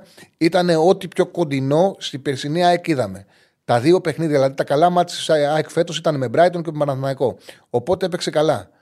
Στο 1-1 με το Ολυμπιακό ήταν ένα παιχνίδι που βγάλε αδυναμίες, έβγαλε και πλεονεκτήματα. Και ο Πάοκ ε, σε εκείνο το παιχνίδι ήταν απίστευτα κακός ο Πάοκ και πολύ, πολύ λαθασμένες επιλογές του Λουτσέσκου. Σίγουρα έχει και προσωπικότητα, έρχεται σε συνάρτηση, έρχεται κοντά σε αυτό που έλεγα πριν για τον Παναθηναϊκό. Το περσινό πρωτάθλημα, οι παίκτες που έχει έχουν και μια προσωπικότητα και μια αποφασιστικότητα που της δίνουν αυτό το πλεονέκτημα στα μεγάλα παιχνίδια. Βέβαια, το ξαναλέω ότι αν δεν βελτιωθεί η ΑΕΚ στο δεύτερο γύρο, δεν θα έχει τέτοια αποτέλεσματα το ντέρμπι. Η νίκη της με τον Ολυμπιακό ήταν ε, συγκυριακή, γιατί έβαλε δύο γκολ από κόρνερ που έφταιγε πάρα πολύ η άμυνα του Ολυμπιακού, που είδαμε, έφαγε γκολ πάλι καθαρό από κόρνερ και με τον Παναθηναϊκό, με μικρό άλμα του Ιωαννίδη, καθαρό γκολ από κόρνερ μέσα στην καρδιά της άμυνας. Έχει πρόβλημα ο Ολυμπιακός και μετά δεν μπόρεσε να επενδύσει στο 2-0. Τέλος πάντων, σε αυτό που έλεγα πριν ε, για τον Παναθηναϊκό. Ε, καταραμένο Αλτσχάιμερ. Τι έλεγα για τον Παναθηναϊκό, θυμάσαι; Ε, κάτι έλεγα για τον Παναθηναϊκό και ήθελα να. Α, για τις προσωπικότητες. Ναι, για τις προσωπικότητες. Ότι την ε, πρώτη χρονιά που ο Παναθηναϊκός πήρε το κύπελο, την πρώτη χρονιά Ιωβάνοβιτ και ήταν από τα playoff και με. Όχι από τα playoff, από το τέλος του δεύτερου γύρου που ξεκίνησε μια νίκη με την ΑΕΚ 3-0 και μετά η καλύτερη ομάδα στην Ελλάδα. Είχε προσωπικότητες. Ήρθε ο Γκατσίνοβιτς, μεγάλη μεταγραφή. Είχε το Μαουρίτσιο, είχε το Βηγιαφάνε. Είχε προσωπικο... Αυτές φύγανε προσωπικότητες και δεν αντικαταστήθηκαν. Έφυγαν από το κέντρο Γκατσίνοβιτς, Μαουρίτσιο, Βηγιαφάνε και η ενέργεια του Αλεξανδρόπουλου που όσο και να την υποτιμάτε, όσο και να την υποτιμάτε, έχει κάθε το παιχνίδι και πνευμόνια. Και το έδειξε και χτε και δεν υπάρχει στο κέντρο του Παναναναϊκού. Και αν είχε το κέντρο του Παναναναϊκό, θα ήταν χρήσιμος. Θα ήταν χρήσιμος. Αν υπήρχε στο ρόλο του Παναναναϊκού, θα ήταν δεκαδάτος. Δεν έχει αυτή τη στιγμή καλύτερο παίκτη, δεν έχει τρεξίματα. Όπως και στον Ολυμπιακό έπρεπε να παίζει. Δεν παίζει γιατί είναι δανεικός και αν φανεί θα πρέπει να σκάσει 4 εκατομμύρια ευρώ η δίκηση. Συμβαίνουν αυτά. Έτσι εκτιμώ. Μπορεί να κάνω λάθος, μπορεί να τα δώσουν. Θα δούμε. Πάμε στον επόμενο. Δεν δικαιολογείται ότι παίζει αυτός ο Καμαρά και δεν παίζει ο Αλεξανδρόπουλος. Δεν δικαιολογείται. Χαίρετε. Καλησπέρα. Καλησπέρα. Είναι στον αερά. Ναι, ναι, ναι, φίλε μου. Είμαι ο Νίκος από Μοσχάτο. Παναθηναϊκός είμαι. Ε, όσο άκουσα τη συζήτηση με τον, ε, όχι με τον τελευταίο ακροατή, με τον ε, πρώτο τελευταίο που για το, για το που λέγατε και ότι δεν είχε και παίχτες πολλούς να κάνει τη δουλειά του ουσιαστικά εγώ ε, πιστεύω, πιστεύω ότι ο Γιωβάνοβιτς, ε, αν το καλοκαίρι είχε φέρει ή, ή τον Αντούνα, το Μεξικάνο που ήθελε, ή το Λίγκ, θα ήταν τελείως πιστεύω διαφορετική ομάδα ο Παναγιώ μπροστά. Ο, ο Γιωβάνοβιτς τον Ιανουάριο, τον Ιανουάριο ήταν ο Αντούνα που, έπεσε, που έπαιξε, ήθελε έναν εξτρέμ και αυτό το οποίο μάθα εγώ μπορεί να λαθασμένο. ο μοναδικός παίκτης που μπορούσε, που διάλεξε ήταν ο Αντούνα ο οποίος ε, τα λεφτά τα οποία. ήταν μια μη ρεαλιστική περίπτωση. Ήταν μη ρεαλιστική, δεν, ήταν, δεν υπήρχε δυνατότητα οικονομικά να το φέρει σπουδαίος παίκτης να το φέρει στην Ελλάδα. Και δεν υπήρχε άλλος ποδοσφαιριστής να ενέκρινε στα λεφτά τα οποία ήταν ρεαλιστικά για την Ελλάδα και μπορούσε να έρθει. Και δεν έγινε, δεν κατάφερε στο τέλος να κάνει μεταγραφή ο Παναθηναϊκός. Ο Λίγκρ είναι και αυτός σπουδαίος παίκτης. πάρα πολύ καιρό, γι' αυτό λέω. Εφόσον δεν ήταν εφικτή, γιατί ακούγαμε τόσο καιρό σαν. Ναι, ναι, ναι, μα, μα τράβηξε, τράβηξε πάρα πολύ. Ακούγαμε για προτάσεις. Μα γενικά Ο Παναθηναϊκός όταν πήρε το Παλάσιος, θυμίζω, τον πήρε τελευταία ώρα. Το θυμάστε; Αν δεν έπαιρνε το Παλάσιος, καλοκαίρι δεν θα κάνει μεταγραφή. Ε, δεν υπήρχε άλλος παίκτης να πάνε να συζητήσουν. Μένουν σε ένα παίκτη, αν το πάρουν εντάξει, έτσι γινόταν τον Γιωβάνοβιτς. Και το ξαναλέω, δεν επιτρέπεται μια ομάδα να μην έχει και τους δικούς ποδοσφαιριστές να πει στον προπονητή ότι ναι, μας πρότεινες τον Α και τον Β. Έχουμε, δεν, θέλουν αυτά τα λεφτά, κάνουμε αυτή τη διαπραγμάτευση. Υπάρχουν και αυτοί οι 15 δέσπιον θέσει από αυτούς να πάρουμε ένα παίχτη. Καλό. Δεν επιτρέπεται. Ήταν ένας τρόπος το οποίος δεν μπορώ να καταλάβω. Ε, ο προπονητής επέλεγε ένα-δύο ποδοσφαιριστές, δεν υπήρχε γνώση για άλλους ποδοσφαιριστές, κολλάγανε σε αυτούς, είτε τους παίρνανε είτε τους παίρνανε και δεν κάνανε μεταγραφές. Αυτό συνέβαινε. Και πιστεύεις ότι τώρα το καλοκαίρι ο Ιωβάνοβιτς περίμενε να λύσει το πρόβλημα με τον γκολ με τον Αϊτόρ την επιστροφή του και αυτό δεν ζήτησε κάποιο εξτρέμ που να έχει γκολ; Ε, πιστεύω ότι για ένα διάστημα σκεφτόντουσαν για εξτρέμ. Ε, πήγε καλά ο Μαντσίνη που τον είχαν για να φύγει, παρέμεινε ο Μαντσίνη. Και μετά από εκεί πέρα αφήσανε και χώρο για τον Αϊτόρ. Δίκαιο το θεωρώ. Βέβαια, μεταγραφές γίνανε σε αρκετές θέσεις. Φαινόντουσαν ότι κάποιες είναι καλές. Δεν έχει βγει ο Τζούρισιτ, νομίζω εγώ και από προβληματική διαχείριση, αλλά δεν έχει κάνει τη διαφορά που και εγώ περίμενα ότι μπορεί να κάνει στην Ελλάδα. Ε, ο Αράου ήρθε μετά, νομίζω... αυτό είναι καλή μεταγραφή. Ο Γκετβάη είναι, για, τα... είναι για πέταμα. Για παίζει... Ναι, εγώ νομίζω ότι ο Τζούρι είναι για να παίζει στη θέση όπως έχω δει με τα μάτια μου, ό,τι κάνει ο Ιωαννίδης. Να είναι πίσω ακριβώς από το επιθετικό και να ανοίγει χώρους από εκεί. Εγώ πιστεύω. Δηλαδή πρέπει να είναι από τη μέση και μπροστά κοντά στην περιοχή. Εκεί νομίζω ότι είναι η θέση του Τζούριτσιτ για μένα, όπως τον έχω δει και βλέπω. Διότι έχει καλό πόδι την περιοχή που μπορεί να σουτάρει, έχει την τρίπλα να ανοίξει και να, την, να έχει την κάθετη πάσα και την, να φύγει κάθετα. Ο Τζούρισιτ έχει προσόντα, έχει απρόβλεπτη τελική ενέργεια ε, με το Τερήμ δείχνει ότι προσπαθεί περισσότερο. Χάλασε η χημεία του με τον Γιωβάνοβιτς. Δεν βρήκε χημεία για να τον κουμπώσει σωστά μέσα στην ομάδα. Ε, θα δούμε τώρα τι θα γίνει με τον νέο προπονητή. Χθε είχε, ήταν αριστερό εξτρέμ και τρέχε πίσω. Πώς μετά θα έχει τη, τη δύναμη να βγάλει την μπάλα μπροστά για να φύγει; Κοίταξε να δεις. Ε, είτε θα το.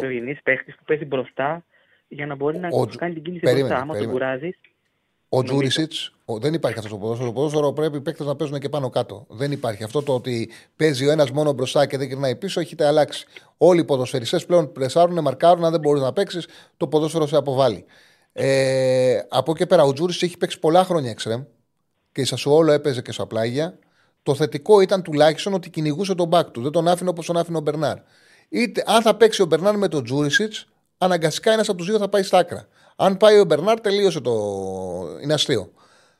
Τουλάχιστον ο Τζούρι χτε κυνήγαγε. Το γεγονός όμως ότι κυνήγαγε και τραυματίστηκε μπορεί να δείχνει κάτι. Μπορεί να δείχνει ότι δεν έχει και την ψυχικατάσταση να Αν θυμάστε μια, μια συγκεκριμένη φάση που πήρε την μπάλα από το, από το, από το αριστερό μπακ, από τη μεριά που είναι το αριστερό μπακ, το δικό μας την άμυνα και πήγε να φύγει μπροστά και δεν είχε τι να κάνει την μπάλα δεν είχε δύναμη να δώσει ούτε πάσα όταν έφτασε στην περιοχή του Κοίταξε, εκεί έφταιγε, εκεί έφταιγε και η ομάδα που δεν ακολούθησε και έγινε και άλλες φορές. Ενώ στον Πάοκ, όταν παίρνει την μπάλα ένας, ακολουθούν οι υπόλοιποι και γίνονται συνεργασίες. Εδώ στον Παναθανικό βλέπαμε και στις άλλες ομάδες. Βλέπουμε να παίρνουν την μπάλα να τη τρέχουν και να μην υπάρχει κάποιος να ακολουθήσει. Πόσες φορές βλέπουν τον Ιωαννίδη να παίρνει την μπάλα και να είναι μόνος του. Και ο Τζούρισιτ, στη φάση που λες και σε άλλη φάση ήταν, που πήρε την μπάλα την έτρεξε και δεν υπήρχε παίξει να ακολουθήσει. Τώρα με την ΑΕΚ τι προέστημα και γενικά; Θα είναι πάνω κάτω η ίδια δεκάτα και πιστεύω ότι τον Βιλένα τον κράτησε για την ΑΕΚ νομίζω και δεν έπαιξε χθες. Ε, νομίζω ότι ο Βιλένα θα παίξει αντί για τον Μπερνάρ. Έτσι πιστεύω. Ε, μπροστά από δύο κεντρικά χάφ. Ο Τσέριν, ο Τσέριν δεν γίνεται να βγει. Δεν, θα, δεν αποκλείω να δούμε Ζέκα αντί για Πέρες στο 6. Δεν το αποκλείω. Δεν λέω ότι θα γίνει, λέω δεν το αποκλείω. Ε, και θεωρώ ότι θα πάει με δύο γρήγορους στάκρα. Δηλαδή θα πάει με δύο καθαρά έξτρεμ. Μπορεί να χτυπήσει τον πύλιο από εκεί. Λογικά, ο Μαντσίνη θα παίξει σίγουρα δεξιά γιατί πήγε καλά στο τρομήχρονο και δεν πρόκειται να αλλάξει. Αλλά στην άλλη λογικά θα παίξει ο Ρότα ή την Μπέα αριστερά. Δεν θα παίξει ο πύλιος προφανώς για να πήγαινε ο Μαντσίνη πάνω στον πύλιο έτσι. Ε, πιστεύω θα παίξει ο πύλιος γιατί ο Σιντιμπέ βγήκε στο ημίχρονο με πρόβλημα. Το πιο πιθανό είναι να παίξει ο πύλιος. Θα δούμε. Πότε είναι ευκαιρία να χτυπήσει από εκεί θεωρώ με το Μαντσίνη. Στο ένα εναντίον ενός. Θα δούμε. Ε, έχει ένας με έναν ο Μαντσίνη, δεν τελειώνει τις φάσεις. Αυτό είναι το θέμα του. Σωστά και αυτό. Ευχαριστώ πολύ, μην κουράζω. Δεν κουράζεις, δεν κουράζεις. Μια χαρά ήσουν. Γιατί να κουράζεις. Η δουλειά μας είναι να βγαίνουν να μιλάτε. Γιατί να κουράζεις. σα ίσα. Σε ευχαριστώ πάρα πολύ. πολύ. Να είστε καλά. Να είστε καλά. Λοιπόν, Ε, για στοίχημα δεν έχει υπάρχουν πάρα πολλές επιλογές. Είναι το παιχνίδι Μπαρσελόνα ω Ασούνα. Κοίταζα ε, την προϊστορία των αγώνων Μπαρσελόνα ω Ασούνα. Από τα τελευταία 19 η Μπαρσελόνα έχει πάρει τα 14. Τα 12 ανεξαρτήτου έδρας, μιλάω και αν είναι εντός εκτός διοργάνωσης. Τα 12 τα έχει πάρει με over 2,5. Είναι και έτσι η διοργάνωση που πάνε στο Ριάτ και παίζουν Super Cup με κόσμο που κάνει καλή ατμόσφαιρα. Θέλουν να κάνουν και τους πλούσιους Σαουδάραβες να χαρούν. Ε, δεν έχουν τίποτα να χάσουν. Ανοιχτά είναι τα παιχνίδια. Η 11 της Μπαρσελόνα καλή είναι, έχει τι απουσίε, αλλά καλή 11 είναι. Με over 2,5 ο Άσος είναι στο διπλασιασμό. Αυτό ε, το έβαλα και εγώ, έτσι το αυτό πόνταρα για να έχω έτσι συμμετοχή. Άσος με over 2,5 το Μπαρσελόνα ως Ασούνα. Λοιπόν. Ε, τι τι; Ε, δεν παίζει ούτε ο Βλάχοβιτς ούτε ο Κέζα. Ούτε ο Βλάχοβιτς ούτε ο Κέζα δεν παίζουν. Οπότε για αυτό το λόγο την απέφυγα τη Γιουβέντους. Τα κύπελα έτσι κι αλλιώς είναι πάντα επίφοβα. Ε, και χάνει πολύ σε δυναμική η Γιουβέντους χωρίς αυτός το δύο. Δηλαδή είναι οι δύο, οι δύο ποδοσφαιριστές που κάνουν την, ε, τη διαφορά. Την ανεβάζουν επίπεδο ο Βλάχοβιτς και ο Κέζα. Λοιπόν, αυτά. Ε, μείνετε συντονισμένοι. Σε 7 δεν είναι ο, ο Ραγκάτση. Οπότε πάμε Θεσσαλονίκη. Χαιρετισμού στα παιδιά. Ε, μένετε συντονισμένοι και γνωρίζετε πλέον ότι κατευθείαν θα, θα, θα παρακολουθήσετε την άλλη εκπομπή. Ε, Ραγκάτση και ό,τι κάτσει. Καλό σας βράδυ. Αύριο κανονικά στην ώρα μας 5.